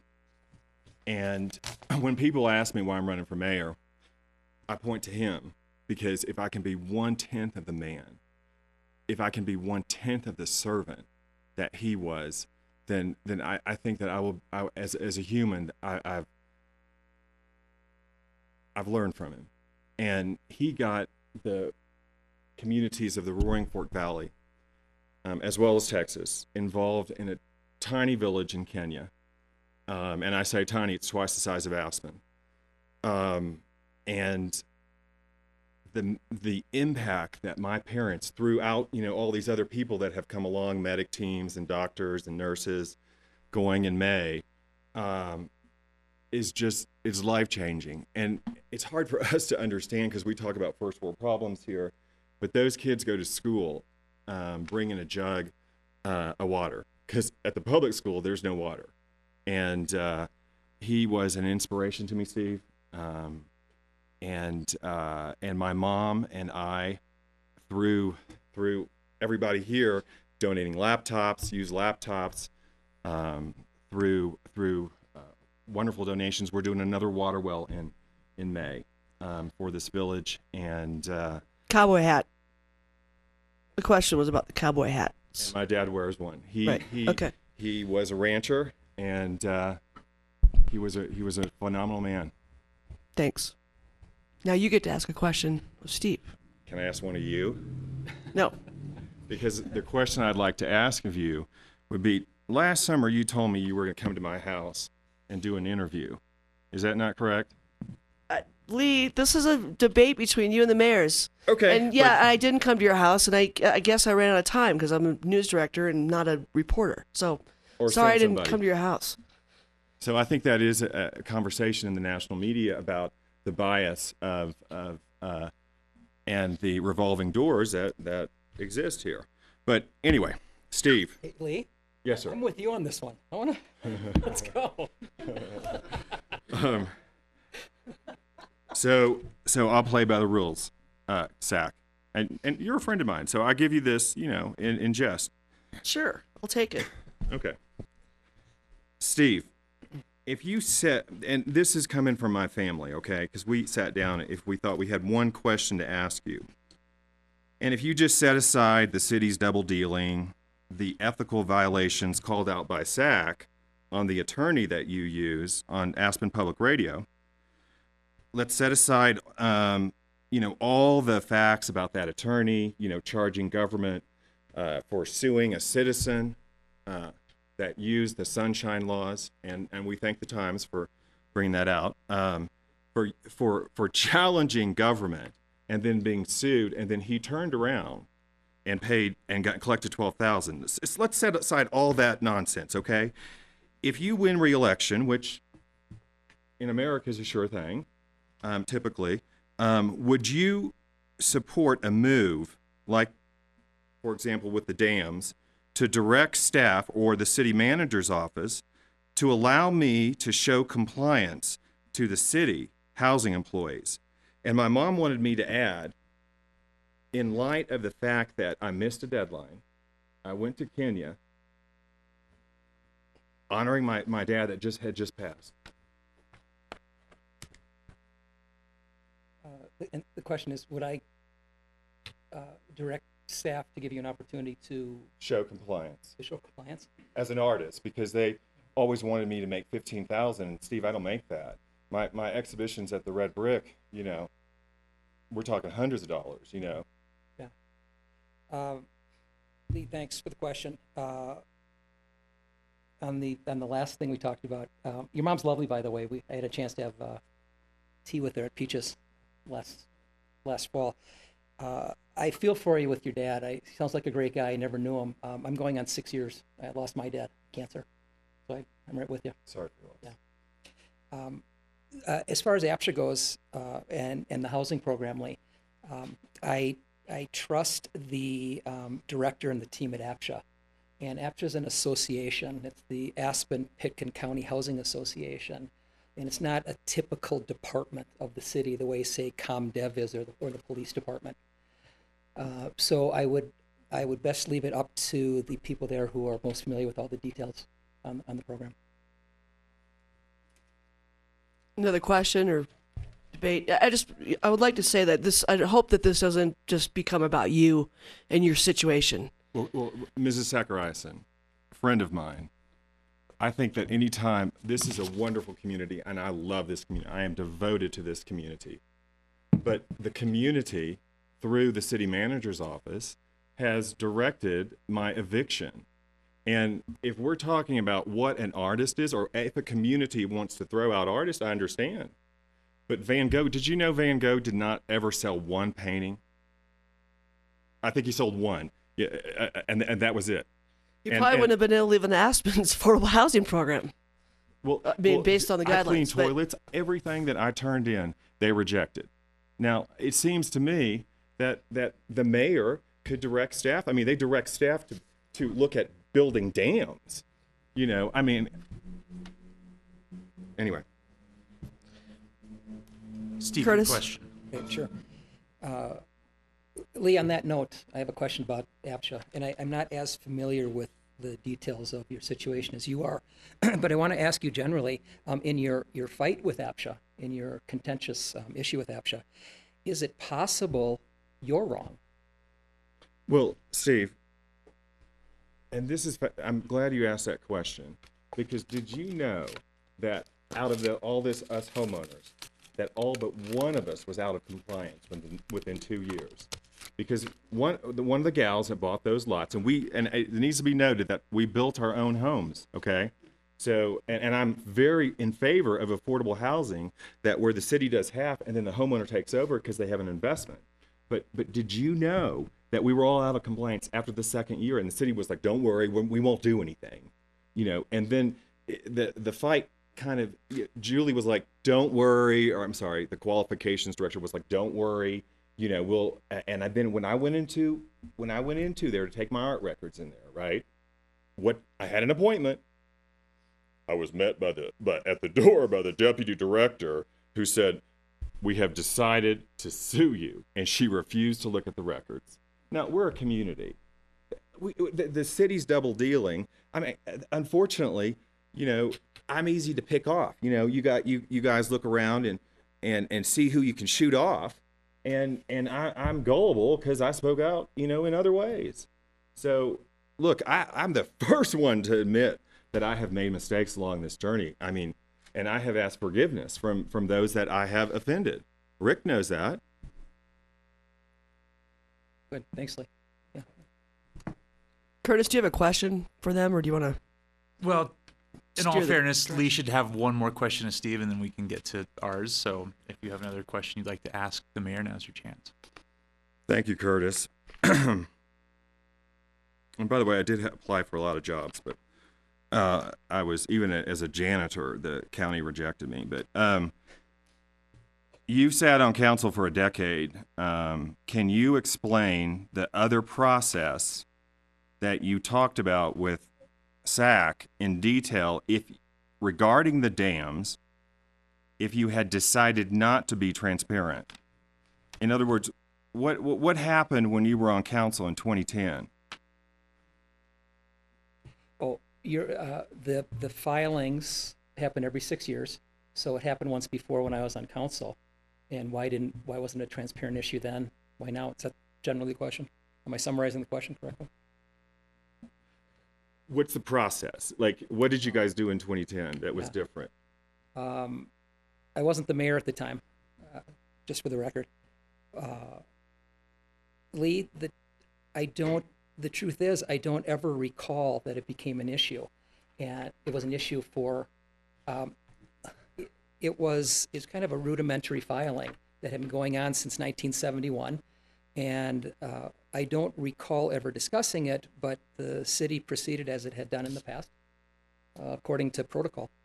The reason, if the second half of the question is, so what's different now? I think you asked.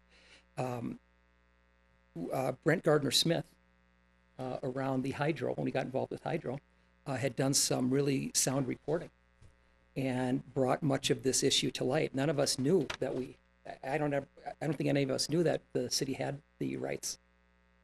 So that, that the water rights and dam issue was uh, actually an issue for us. So Brent Gardner Smith brought it to light, and what came before our council was an opportunity to do what councils had done in the past, or to be transparent about this and, and take it head on. And we took it head on. And I compliment my fellow council members, both Ann Mullins and Art Daily, for having the raw courage to stand up and take the beating they're now taking for doing what we believe is the right thing. Okay. Are you going to follow up or me? Well, you're looking like you need to, so I'm. No, I'm I'm gonna let give you, you. I'm gonna let you go ahead, because you you followed up the other day. I'm gonna defer to the boys here about. I think they have a question ready. Yeah, I'll I'll get Rick, the ball rolling. Um, Lee, this is a. Uh, I'm going to ask you a question, and it's kind of a win-lose situation for you. Let's say you lose your Burlingame housing, but you win the mayor's seat. You you find another place in Aspen. How are you going to go about doing that? Well, Rick, Because you um, need to live here to be mayor. Indeed, indeed. Um, I would. I'm a builder, so I like building things. Um, and uh, I think my dad taught me well. I would look for another opportunity to to build a dream house to raise my family, and that house, Mayor. I don't. You you, you met with my mom, but you refused to meet with me. But that house is built around my mom so that she can wheel in and wheel out, God forbid, you know, and that bus stop is right there. Um, the, the bathroom is designed uh, around a disabled person. So hopefully we don't come to that, but um, I am very confident that um, the, dis, the, the, the Court of Appeals will, will remand that case back here. And at that point, I'm, I'm very optimistic. The city manager told me that he would sit down and talk. Fair enough. Thanks. For Steve, uh, how would you rate your style of interaction with the public, particularly while you're sitting at this table, um, especially when things get emotional or heated? hmm Uh, I think it's one of my strengths, and I, uh, as Lee said, I've sat. Go ahead. There. Uh, I've, um, as Lee said, I've sat at the table for a long time, And uh, for many many of those years, I had a chance to sit next to uh, the leadership of Mick Ireland, and I learned a lot of lessons from Mick, um, both so, what some things to do and some things not to do. And I think I've incorporated much of that in my my uh, style here. Um, I I hope that I'm um, uh, accessible um, and smart in my approach in a way that's inclusive and invites people into the conversation. Uh, I try to be balanced and open to new ideas uh, because I understand that uh, ideas, new ideas can come from anybody. So um, I apparently uh, the community has generally liked my approach. Do you feel like you you could ever take things a little too far? I'm thinking specifically of the incident with um, uh, the mentorship director. Yeah. You know, Oh no, absolutely. Absolutely. If I could have that one back, I would, Curtis. Yeah, there are times when I can take it too far. what what what causes that? Yeah. Well, I think it's my. Um, it has to do with uh, passion for the community, the principles I stand for, and in that particular case, Curtis, um, and you're absolutely right. I, and we, we I talked with Julie. Uh, we addressed this issue. Um, uh, yeah, I could have done that, done that one better, but Curtis, um, I have hundreds or thousands of conversations, and that's one of many. So, um, Picking on you for that one. yeah. So, thanks. Rick. Um, Steve, uh, you you were against referendum one. Yeah. Um, and that stripped away the council's authority on land use applications. Um, and this essentially was a mandate against the, the council that you've led. What message did referendum one send to you as Aspen's mayor? Yeah. Uh, well, the hist- what triggered referendum one, as supporters will say, was I think it was referendum 19. Is that right, Mick? 19? Uh, and that was uh, Ordinance 19. Ordinance, Ordinance 19, which uh, councils, the, the members of council at the time, three members, supported. I did not. I voted against it, and it allowed a fourth floor in the hotel zone uh, on some new properties. I voted against it. So um, it was a reaction to uh, council that the community thought was uh, too pro-development. Uh, I'm still against referendum one. I think it's I think it's a bad thing. I don't believe land use issues should be in the city charter, uh, which is another which is another appropriate question for another time. Opening up the city charter. Ten seconds. Okay. I don't think it's appropriate. So Lee, you've leveled the corruption charge at the man sitting next to you as well as the city manager. Um, I tend to think that's pretty serious when you level that accusation. So, what do you have to back that up? And is there any more than the situation with your housing? So um, let's avoid that. Okay. Um, but No, we're not going to avoid that. That's a question he's asking you. No, no, no. He said to, I just said that I would avoid APCHA or this. Let's call it for what it is, the city housing authority. So, but except for that one small incident when they met up here in that closed room, and they gave uh, lifetime employee housing to a city employee. What does that have to do with Steve? Um, well, uh, Steve said on I want to say Brent Gardner Smith that that every uh, Monday at two o'clock that the city manager and the city attorney and him meet. So I, I don't know, but let me let me let me answer your question, Curtis. The mayor says one thing, but his actions say another. It makes you wonder who he is representing, what powerful forces, because it is certainly not the community. As the head of a of, of, of a city machine, Steve's discre- discrepancy between his words and actions have brought the charge that he does the bidding of, of unknown. And I'll give you one example, and I'll give you a lot more after that. Base two. Now, the the parking scandals, let's leave aside. Um, now, Ward points to the fact that that that in yesterday's paper that the city manager's office is guilty of giving us what if you want to call it fake news or, or but but misrepresentations in Burlingame, the hydro turbine. Now it, it doesn't really you're, you're asking me, and I don't want to bring up all these old wounds, but but you you ask the question, why why would why would the mayor be opposed to referendum one because the community didn't trust council or him. Um, the the the the problem was council gave all these variances out and it angered the community. So so so they reacted. Now Is that corruption? now, now, can I finish? There, there is something called honor, sack, and integrity. And when you say one thing and when you do the another, another, when you tell the state of Colorado, which I think is kind of important, I don't know, you know, because if any of us did that, if we said one thing to the state of Colorado and did another, or the IRS, you're looking at problems. But we said in that ordinance that Steve voted on and that we can and will build those dams up there. Now, I'm an Eagle Scout. Wilderness area is sacred to me and a lot of other people. Now, when you commit the city to doing something like that and 10 organizations stack up against you, including Pitkin County, including Wilderness uh, Workshop, including a lot of environmental groups, you're just asking for trouble. And, and, and I think that I am a prime example of, uh, of problem lawsuits. Because when, a, when a man and a s my 70 year old, eight year old dad was on his hands and knees, and, the, and everybody thinks I sued the city. People, the city sued me to evict me.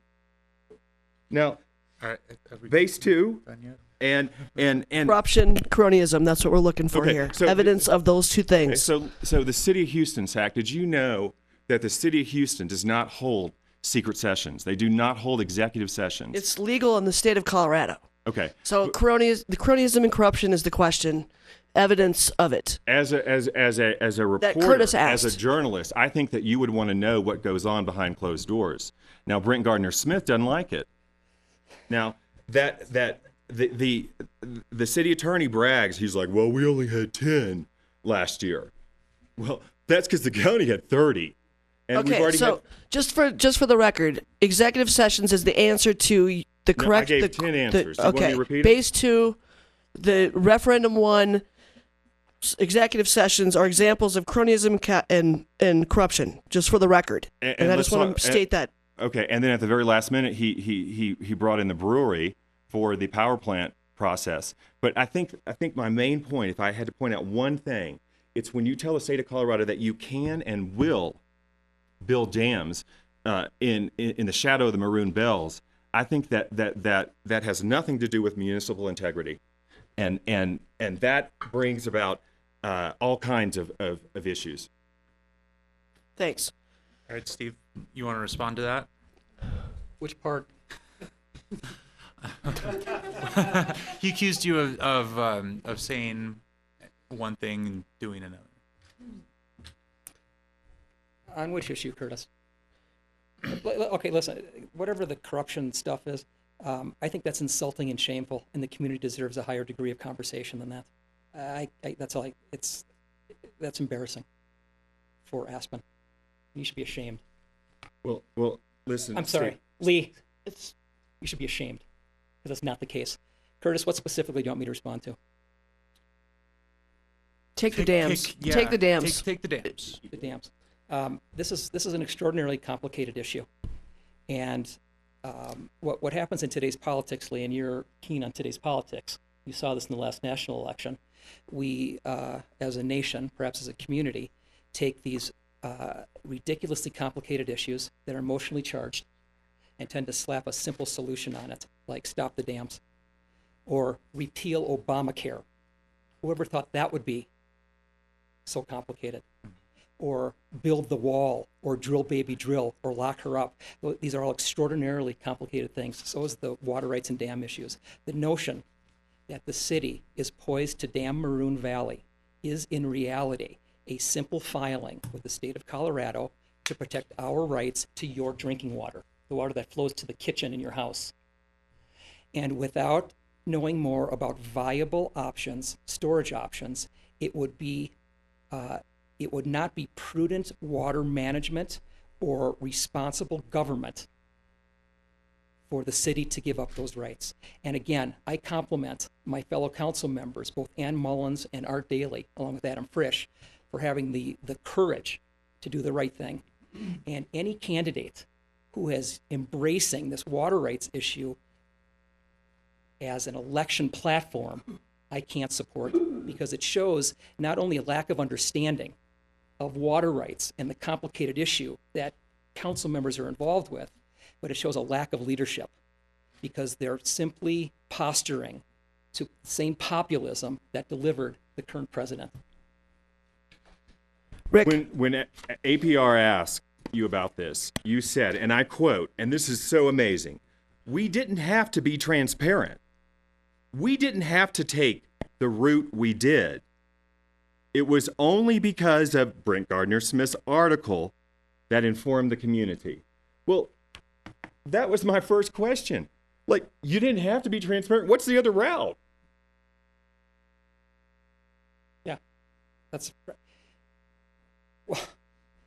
There, well, there are two. There's two other options. Number one is that the city simply gives up the water rights, and then the conversation we'd be having now, the question we'd be asking in the letters to the editor would be, what kind of knuckleheads sitting at city council would sacrifice a valuable city asset like like water rights without doing without studying viable options. That would that would then become, become the discussion. It wouldn't be about dams. It'd be how stupid council members were and city staff and how irresponsible they were for not holding on to the water rights. The other option is that we we maintain the status quo. Now you're doing the same thing, Lee. You're accusing council of uh, always uh, of not of not being open, and also accusing me of being transparent. The uh, the other option was to do it the way it was always done. But because Brent did some sound reporting, we were informed about this. Council had a decision to make, and we could have tried to sneak this through the way it was done. We could have stamped it off because it was kind of because the, the truth is Like you did in 2010. because I, I listen. I wasn't the mayor at the time, and the mayor Mick at the time had no intention of doing that. It was it was a formality. It- but that speaks that speaks to the truth about this issue. This is absolutely a non-issue that's taken on a life because it's political season. And, and sorry, any responsible candidate would know that. Steve, I understand. I, look, I, I went to. Everyone thinks I didn't even go to college. You know, I- I went to university and I and I had a PhD. Now, when I hear that the city of Aspen can and will build dams in wilderness areas, I kind of take that literally. so that that- it's it's it's it's it's about integrity. It's about honesty. And you know what? If you guys lied to the state, you're going to have problems. Lee, it's it's it's not an unfair question you're asking. You see, the city has to walk, as Brent Gardner Smith said, and I don't remember if this is on tape or not because I talked for Lee, Brent for 25 minutes after the interview. Um, he Lee, uh, Brent himself um, smiled and said, "This is a exquisitely torturous situation for the city." And it is. You see, we have to walk, the reality is we're walking a tightrope because we have to protect these water rights. And what's imposed on us, what's imposed on us and every other community to protect their water rights is this term can and will. And the real issue, as far as I'm concerned, is with the state of Colorado. And we should be putting our energy and our time and our efforts into changing the law of the state of Colorado that's forcing this community and communities like ours to use that terminology and to keep dams as one of the options. So until, listen, no, nobody, nobody wants to build dams. But until we have viable storage solutions, I'm not going to gamble away the rights to this water that could impact this community for generations to come, as, think- as you as you apparently would. I think Ward pointed out that in the paper that if Aspen's population was 17,000, which I don't even think you support, um, then uh, we we still don't need those dams. And look, I, I, I, I honestly, I have Lee- some Lee- experience in the legal world, Lee, and when don't you you- got 10 people lined up against you with uh, very powerful entities, you're just getting ready to throw away taxpayer money because you know that you don't intend to build those dams, right? What I intend to You, do, you run on those trails. Lee, what I intend We got to 15 seconds to wrap this Sure. issue up and move on to others. Lee, Lee, what I intend to do is is to do the right thing for the community. To do what's right, not what's popular. And the right thing is to maintain, do everything it takes to maintain those water rights, while we seek viable storage uh, options, vi- viable storage options. And if that, it's going to take, and we have a team working on it. It's going to take 18 months, maybe two years. Worst case, it takes another six years, which is which is uh, the time the next filing goes. To build dams, Lee, this whole thing about building dams takes something like 20 or 30 years to get done. It literally takes an act of Congress. And I w- and I would argue But 10 seconds. Okay, I would argue that the greatest single protection, environmental protection, to the Maroon Bells Wilderness Area is the fact that this city, that the city of Aspen, with its environmental priorities, is holding on to those water rights. And I'll say Notre Dame's. so we're moving on to a different issue, Well- Rick. Or unless you have a follow up. Well, Steve said this is a non-issue, and and and how can you justify that statement when you have the county Yeah. who's uh, against the city's decision? I believe they're entering water court. You've got Wilderness Workshop. You've got American Yeah. Rivers. Right. It's not a non-issue to them. Right. I sat in a meeting, uh, Rick, with the ten opposers, and the first thing I said, the first I opened the I opened the discussion, and the first thing I said with all the all the high-powered lawyers and and the uh, other people who had signed on in that room, leaders, uh, the the director of uh, Wilderness Workshop and of uh, I'm sorry, American Rivers and Western Resource Advocates. First thing I said was, I can't believe we're sitting here, and I went on to say exactly what I said. But uh, Rick, it should be a non-issue, but it's political season and it's been ramped up. What I said to the what, to those nonprofits is that we have a, we have an opportunity here not to do business as usual, but to create a template, a collaborative template to figure this out, not simply to default to the legal option. Hi- Hire the lawyers, sue the city. It's a win-win for any of these nonprofits, Wilderness Workshop, American Rivers out of Washington D.C., to sue the city of Aspen. They sue the city. They, they get on the they get on the dam. They're building dams in Aspen. It's Aspen. Aspen is sexy. A flood of money flows in from their national from their national donors uh, to take this to uh, to address this issue, if they, regardless if they win or lose. Same thing as with wilderness workshops. And the response I got from them was uh, was basically, yeah, there is something here. We could we could work through something else. Well, we could go on and on. Okay. The county did pass this when it wasn't The count, by the way. Rick, Right. the vote at the county was three to two, and uh, Still a majority. One of those votes was Michael Owsley in his last vote as he was leaving for Mexico. And thank you to both Rachel Richards, who understands water rights better better than I do and better than anybody else, for supporting the city, and Steve Childs as well. Rick, I know you have a question from the audience that Uh, that didn't get asked the first time around, and you are correct. it's one that Uh, this this involves uh, the, the, the county's uh, recent position on Im- immigration enforcement, um, and uh, it's kind of a two-part question: Should sanctuary cities be brought to a referendum, and how can the city foster more minorities to live and work here? Lee, why don't you take Lee? that first? Um, sanctuary cities brought to a referendum where? I think the question is, should, I- I- should, should, that's not a well-worded question, Here. but uh, yeah, here, yeah. should, that would be a should, vote, A- I should. Aspen Why do, not? do as the county did? adopted in Aspen.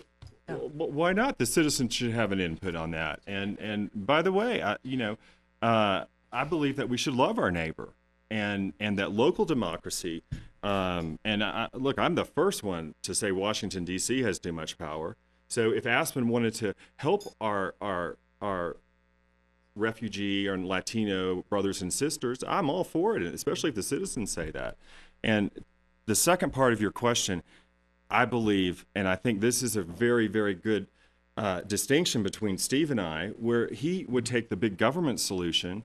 I proposed um, when we were thinking about doing turning the uh, the uh, the old art museum into a brewery that we, the community, our church and um, our church and and, and the uh, Jewish synagogues, to, we I had a, I formed a huge team of volunteers, and we would um, offer the homeless a place to stay at night and provide anything that they needed. And and I think that that people say, oh, there's no homeless in Aspen. Well, you just write it. Steve knows. I mean, he writes a bike path. Um, they're all over the place, and it snows when St. Mary's is not able to house them. You know, so the homeless shelter is open about half the year, but you know it snows in in in in November and October when it's closed. Steve, would you like to answer that? Questions about sanctuary cities? Yeah, and then how this can the city foster Yeah, more more I- I minorities made a that live and work about here? sanctuary cities, and I can tell you, and it was along these lines that I can tell I can tell you that personally, and as a city, uh, Aspen has never and will never stop people um, on the streets and make arrests based on race, religion, skin color, political belief, citizenship, or ethnicity. Um, and while Aspen is not a designated sanctuary city, our values and our principles have always led us, and I assure you uh, that Aspen police, as long as I sit in this seat, uh, will not uh, engage in any type of law enforcement uh, that involves fed- federal immigration law. So um, that, and I think that's the best approach to it. As far as opening up to putting on the ballot, it's not something I support, I, because our because our value because our values lead us here. Curtis, do you have a question for either one of the candidates? I suppose so. Um,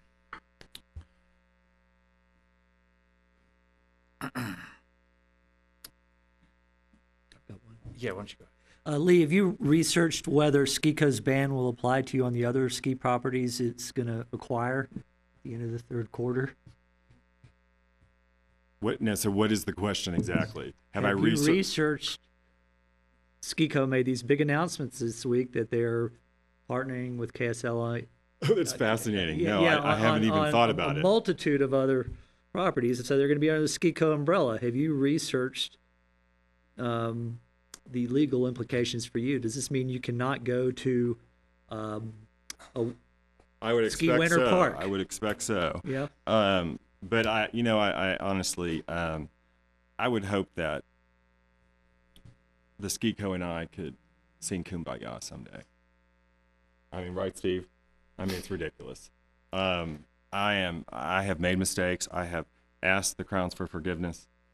So it's it's in their ballpark.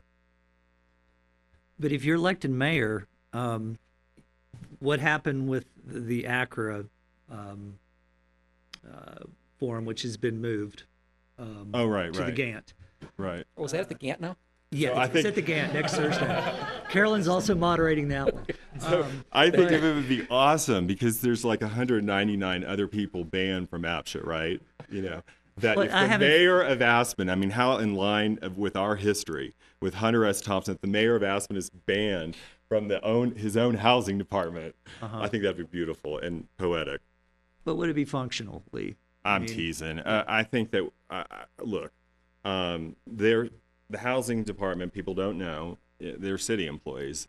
Um, so I hope you know. Look, I'm all about kumbaya. I'm all about loving your neighbor. I think we can we can just say that was politics and move on. And and Rick, you you of all people know that that that uh, altercation, you know, where that discussion occurred in the bar section of Heather's down in Basalt with the with the uh, You're talking about the APCHA. with the, director. with the APCHA. Uh, what's- I, I I wasn't there, um, but yeah, no, that that was in the bar section, and he he waited.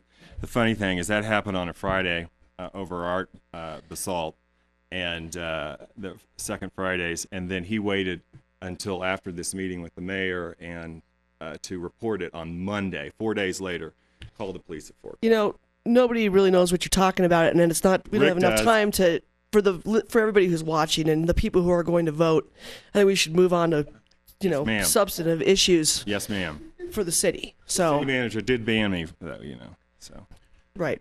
Question for Steve. Um, is it fair that the city gets to build a 47 foot tall building while the rest of the commercial zone dri- districts have been downs to 28 feet? Is it fair? Yeah. Or how is that fair? Was ask me your question again, Curtis?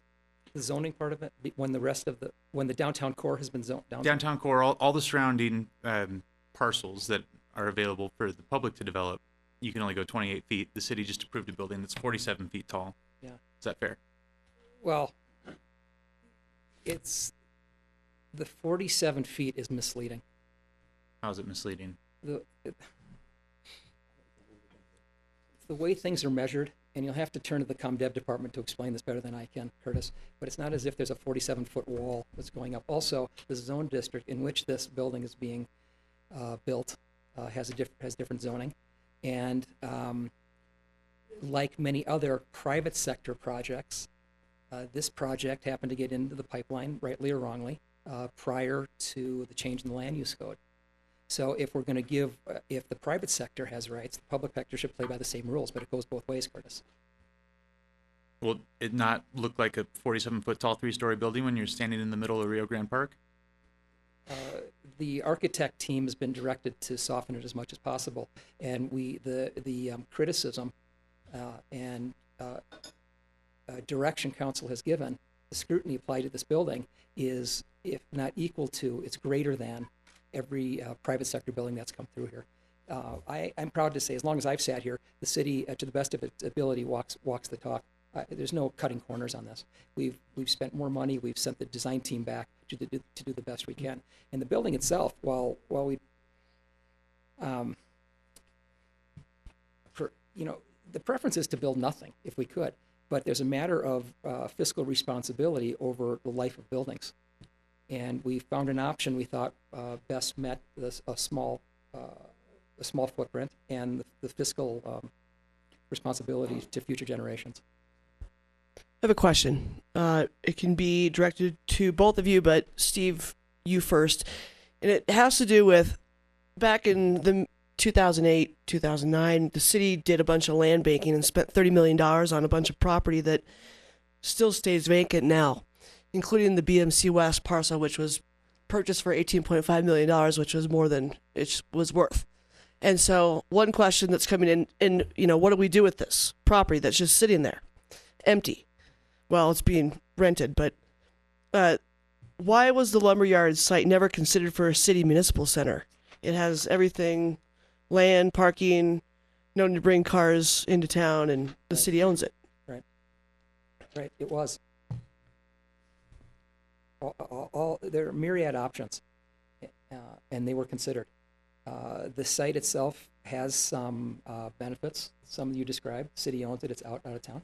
On the other hand, uh, having city offices out of town would generate more traffic. It was felt would generate more traffic chips and add more congestion to an already congested corridor. 'Cause everybody coming into City Hall would be running two trips then, going out of town and coming back into town. That was part of the, that was part of the reason why. Do you think something should be done with the BMC parcel land? Yeah, it, it will be. It- It's it. Uh, when? It's been 10 years. Yeah. Well, it was Almost. Well, it was land banked for that reason. That's what land banking is, and that was a policy of the council back in the day. And the, the what that community at the time, the community, this community at that time, while we were seeing this rapid escalation in real estate values, the real estate bubble was expanding, which eventually popped, and uh, it, we were fearful that we weren't going to be able to provide any housing for uh, for the workforce. That makes us unique and um, Lee, do you want to answer that question about city municipal offices and that land? Yeah, and to the, that question, and then can I? I never got to answer Curtis's. Could I just briefly answer that? Which one was that? Um, that was about the uh, 45 foot city hall, Taj Mahal. Yeah. That was a question directed So- toward you. So, Zach, um, uh, I think that, that that that acreage would be best used for affordable housing, tiny homes. You throw uh, 200 tiny homes on that place. You, the city brings the utilities up right to the lot line, and then and then let the uh, the citizen uh, construct their house. To to to Curtis's question, uh, City Hall. You know, Steve promises transparency. He promised us uh, slow growth, and we got neither. And you know who the worst offender is? The city. Um, all we got to do is look right over here um, at the proposed city Taj Mahal, and it's actually larger than the art museum. Now, that's what makes people so angry, Steve, is because the city says one thing, and and and, and like you know these politicians they say one thing and then you do another. Lee, go. Um, continue your thought though. What, what are the options? The city, the city, the city. Uh, what The are the option- options? What are the, what are the options for the city? Lee? The options are we had this old art museum, you know, and you thought about putting a brewery in there. Yeah. Meanwhile, we rented out all those offices for what over 3.7 bil- million. Bert Myrin said, and and and the fact was you remodeled, and we got to give that space up. But honestly, Steve, I deal with the bureaucracy a lot. Yeah. If it, they don't need to be in a fancy, you know, new building, you know, th- th- they already have so much power. Yeah, it's good. I understand what your point, Lee. When you sit in these seats, uh, you're responsible to the public, and um, cherry picking facts to prove a point isn't a luxury council members have. Now, one council member, you, you referenced Bert. That's Bert's favorite thing to do. He, he gives he gives half stories that that serve his interest. That's a public servant, though. He is a public servant, Lee- and Lee- he pours over that stuff, Lee- and he asks questions, and then you pounce on him. No, Lee, Lee, but continue the thought. You have to think over. Is is the 47 foot tall building fair? No. Okay, that's the that's the answer. Here's here's another question to both of you, and then we're gonna go to a rapid fire round, and then we'll be done because it's this all this fun is almost over. Parking question: As mayor, will you lead the city to provide more parking spaces rather than remove spaces as the city has been doing in recent years? So Lee, go ahead. Um, I will. the the mayor's newest proposal that he said he talked to the community. He said he talked to uh, Charles uh, the Charles Cunniffe, which uh, has offices on the block, and then he talked to the Hex and he talked to the CEO of the Aspen Art Museum. That was the community input, and he wants to close. He wants to call it uh, pedestrian friendly or uh, uh, pedestrian pathway. Close a couple more blocks, which is right near City Market, and remove about hundred parking spaces. Now, the people that I hear at church and, and, and, and whatnot, they're frustrated. They can't even get a parking space now. So turning in the extending that, that, that mallway to a coronation uh, right there at the Aspen Art Museum, closing two blocks. I don't think that that is, is, is going to give parking spaces back to the community. It's just going to close them. What's the question, Carol? The question is, uh, would you, You as mayor, parking. will you lead the city to provide more parking spaces rather than removing them, as you've been doing in the recent years? My goal is to leave the transit landscape forever changed by building on technologies that are not reliant on more lanes and more parking garages in town. What do you say to people who would be concerned about losing parking spaces on two blocks of Hyman Yeah. if your extended mall proposal Yeah. were to be implemented? Yeah, I never said parking pl- parking spaces had to go away. What I talked about was a complete streets concept. What I want to do is extend the Hyman Mall two blocks to the east, where it now stops at the Ute Mountaineer, Burberry, Moncler. I want to bring it two blocks to the east to the art museum, and what we would have there would be an arts and culture corridor that would be filled with shops and restaurants and vitality that doesn't now exist. The street itself wouldn't be identical to the mall because those malls are historic and we can't simply mimic them. We'd create a, we'd create a new mall uh, for today's needs. And what I envision is this complete streets concept, where a street serves many user groups, not just not just parking, and it would include parking. And then the community conversation would be around what type of parking is there. Maybe we get maybe it's around eliminating uh, combustion engine parking. We go to electric vehicles, whatever, because I think it's the responsibility of a community like this one uh, to um, to uh, deliver the future, because we're built on a set of principles here, and, it, and that, that's that's what Lee's talking about. Okay. War on cars. Rapid fire. Yeah, and, and this will play off that a little bit. There, there was quite the outcry uh, last year when the uh, council agreed to, to raise the, the parking rates on a pilot program during the high seasons. Um, and here we are. It's uh, still 50% higher than it was. Um, Lee and Steve, would you all consider returning those rates to what they were beforehand? Um, or do you want to keep them where they are now? Yes, sir. Percent higher. Yes, sir. Return them You would, and why? Because it really pisses me off that I have to pay a dollar fifty for fifteen minutes. And I heard a lot of flack in the neighborhood when I walk indoors. Steve? Uh, you're right, Rick. Um, it was onerous. It was it placed a burden on people parking in the downtown core, um, and we took political heat for that. Uh, I took it. Uh, my fellow council member Ann Mullins took it, and so did Art Daily. Uh, but it was the right thing to do because it worked. And our goal was to keep a parking space or two parking spaces open in the core during the busiest periods because the previous summer and the summer before that and the summer before that and the summer before that uh, we are drowning in cars here. And the angst in this community and the pollution it's generating made it miserable to be in the downtown core. So uh, the council, again, the guts of my fellow council members, Ann and Art, and I stood up to do what was right, not what was popular or easy. And we instituted uh, a transportation alternative. We raised the rates. It was a carrot and a stick program. It's called the Drive Less program. We raised rates as the stick. In return, we used the increase in parking revenue, which was 150, gen- uh, we approximated $150,000 to $200,000, and we went to pay for alternatives to cars. One of them was the downtowner, which has proven to be immensely popular. In addition to that, we gave away free WE-cycle passes, free RFTA passes, free bike tunes, and a, and a host of other things. Bottom line is, it worked. We took the political heat. We didn't. We did not what was easy or popular. We did what was right, and it worked for this community. Well, Steve, a lot of times, um, and, and I hear what you're saying, but life happens to people, and and sometimes one has to drive their car into town. Right. Be damned. Right. Um, and they might need to park for longer than four hours. In the city, you can no longer park in the downtown core for more than four hours a day, and that can make it difficult for somebody who has to be at the doctor, Right. get their kids, Right. or whatever. I mean, we talk about creative solutions. Is that really a creative Rick, one of, the, one of the one of the options, one of the options we offered was uh, less expensive parking at the parking garage where there are generally spaces available.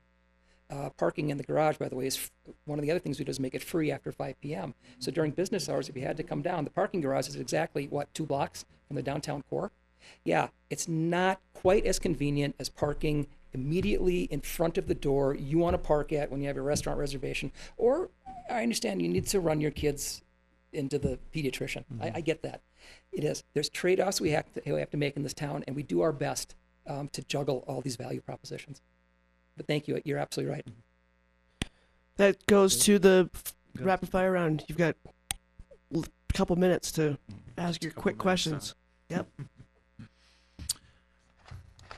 Well, this was uh, this was one of Rick's originally, but I think it's a good question, so I'm going to ask it. What trait do you find most admirable about your opponent? Oh. He's very well spoken. Thank you, Lee, very much. And Curtis, your very first question to me was something about interaction with Lisa. Oh, there you go. Thanks, Lee. Uh, yeah, one thing I love about Lee, I commented on the handsome cowboy hat. Um, Lee always treats me cordially in private, and he has that uh, Western Texas drawl that I think is fantastic. Steve, but how do you want me to treat you in private? Like, I have to do business with you. Do you want me to be mean? As, as, as opposed to um, with hostility, like corruption, all that nonsense in, in public. So, but the but question those was, are, those are things I believe, but I still doesn't mean I can't shake your hand and we're just gonna we have to handle business. and that's what I love. Good. Grenade in one hand, handshake in the other. What's that? Grenade in one hand, handshake in the other. Yes, ma'am. I would ask uh, the same question you guys asked of the council. What's the biggest blight in town? I mean, uh, I I said earlier, um, we uh, we are drowning in automobiles, and we have to address it.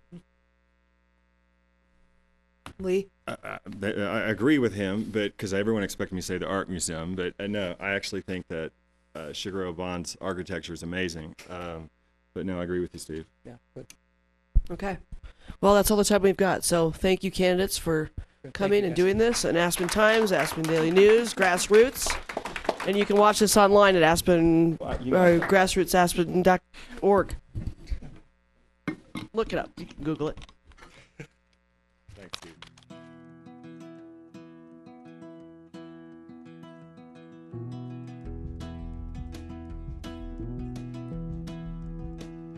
Here we sit across the table from each other, a thousand miles from both our mothers, barely old enough to rust. Here we sit, pretending both our hearts are anchored, taking candy from these strangers amidst the diesel and the dust. And here we sit singing words nobody taught us, drinking fire and spitting sawdust, trying to teach ourselves to breathe. We haven't yet, every chorus brings us closer. Every flyer and every poster gives a piece of what we need. And the sand that they call cocaine costs you twice as much as gold. You'd be better off to drink your coffee black. But I swear the land it'll listen to the stories. God bless the busted boat that brings us back.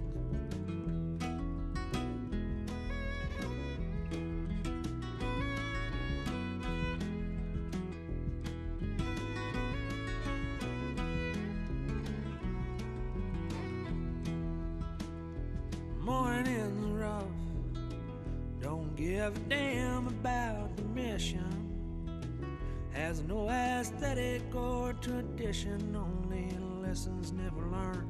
Grassroots Community Network's 2017 Aspen City Council candidate and election coverage is made possible by a grant from the Thrift Shop of Aspen, where your donations and purchases of clothing and other personal items supports dozens of nonprofits throughout the Roaring Fork Valley. Underwriting for Grassroots ProBlind series of in-depth candidate discussions is provided by ANB Bank Aspen, a bank like no other, with the strength, talent, commitment, and security to fulfill their business and personal customers' financial needs. A special thanks to Aspen Journalism for partnering with Grassroots on ProBlind, because well informed citizens make better decisions. Discover more local, in depth investigative journalism at aspenjournalism.org. It is simple to join these local institutions in supporting grassroots programming. Click the donate button on your next visit to grassrootstv.org. You can watch this program and thousands of other grassroots programs online at grassrootstv.org, as well as on cable channel 12 Up Valley, cable channel 82 Down Valley, and free TV channel 12.1 over the Pitkin County Translator System. Or find a podcast of this discussion and many other informative and inspiring local presentations by clicking the iTunes or SoundCloud icons at the top of grassrootstv.org homepage.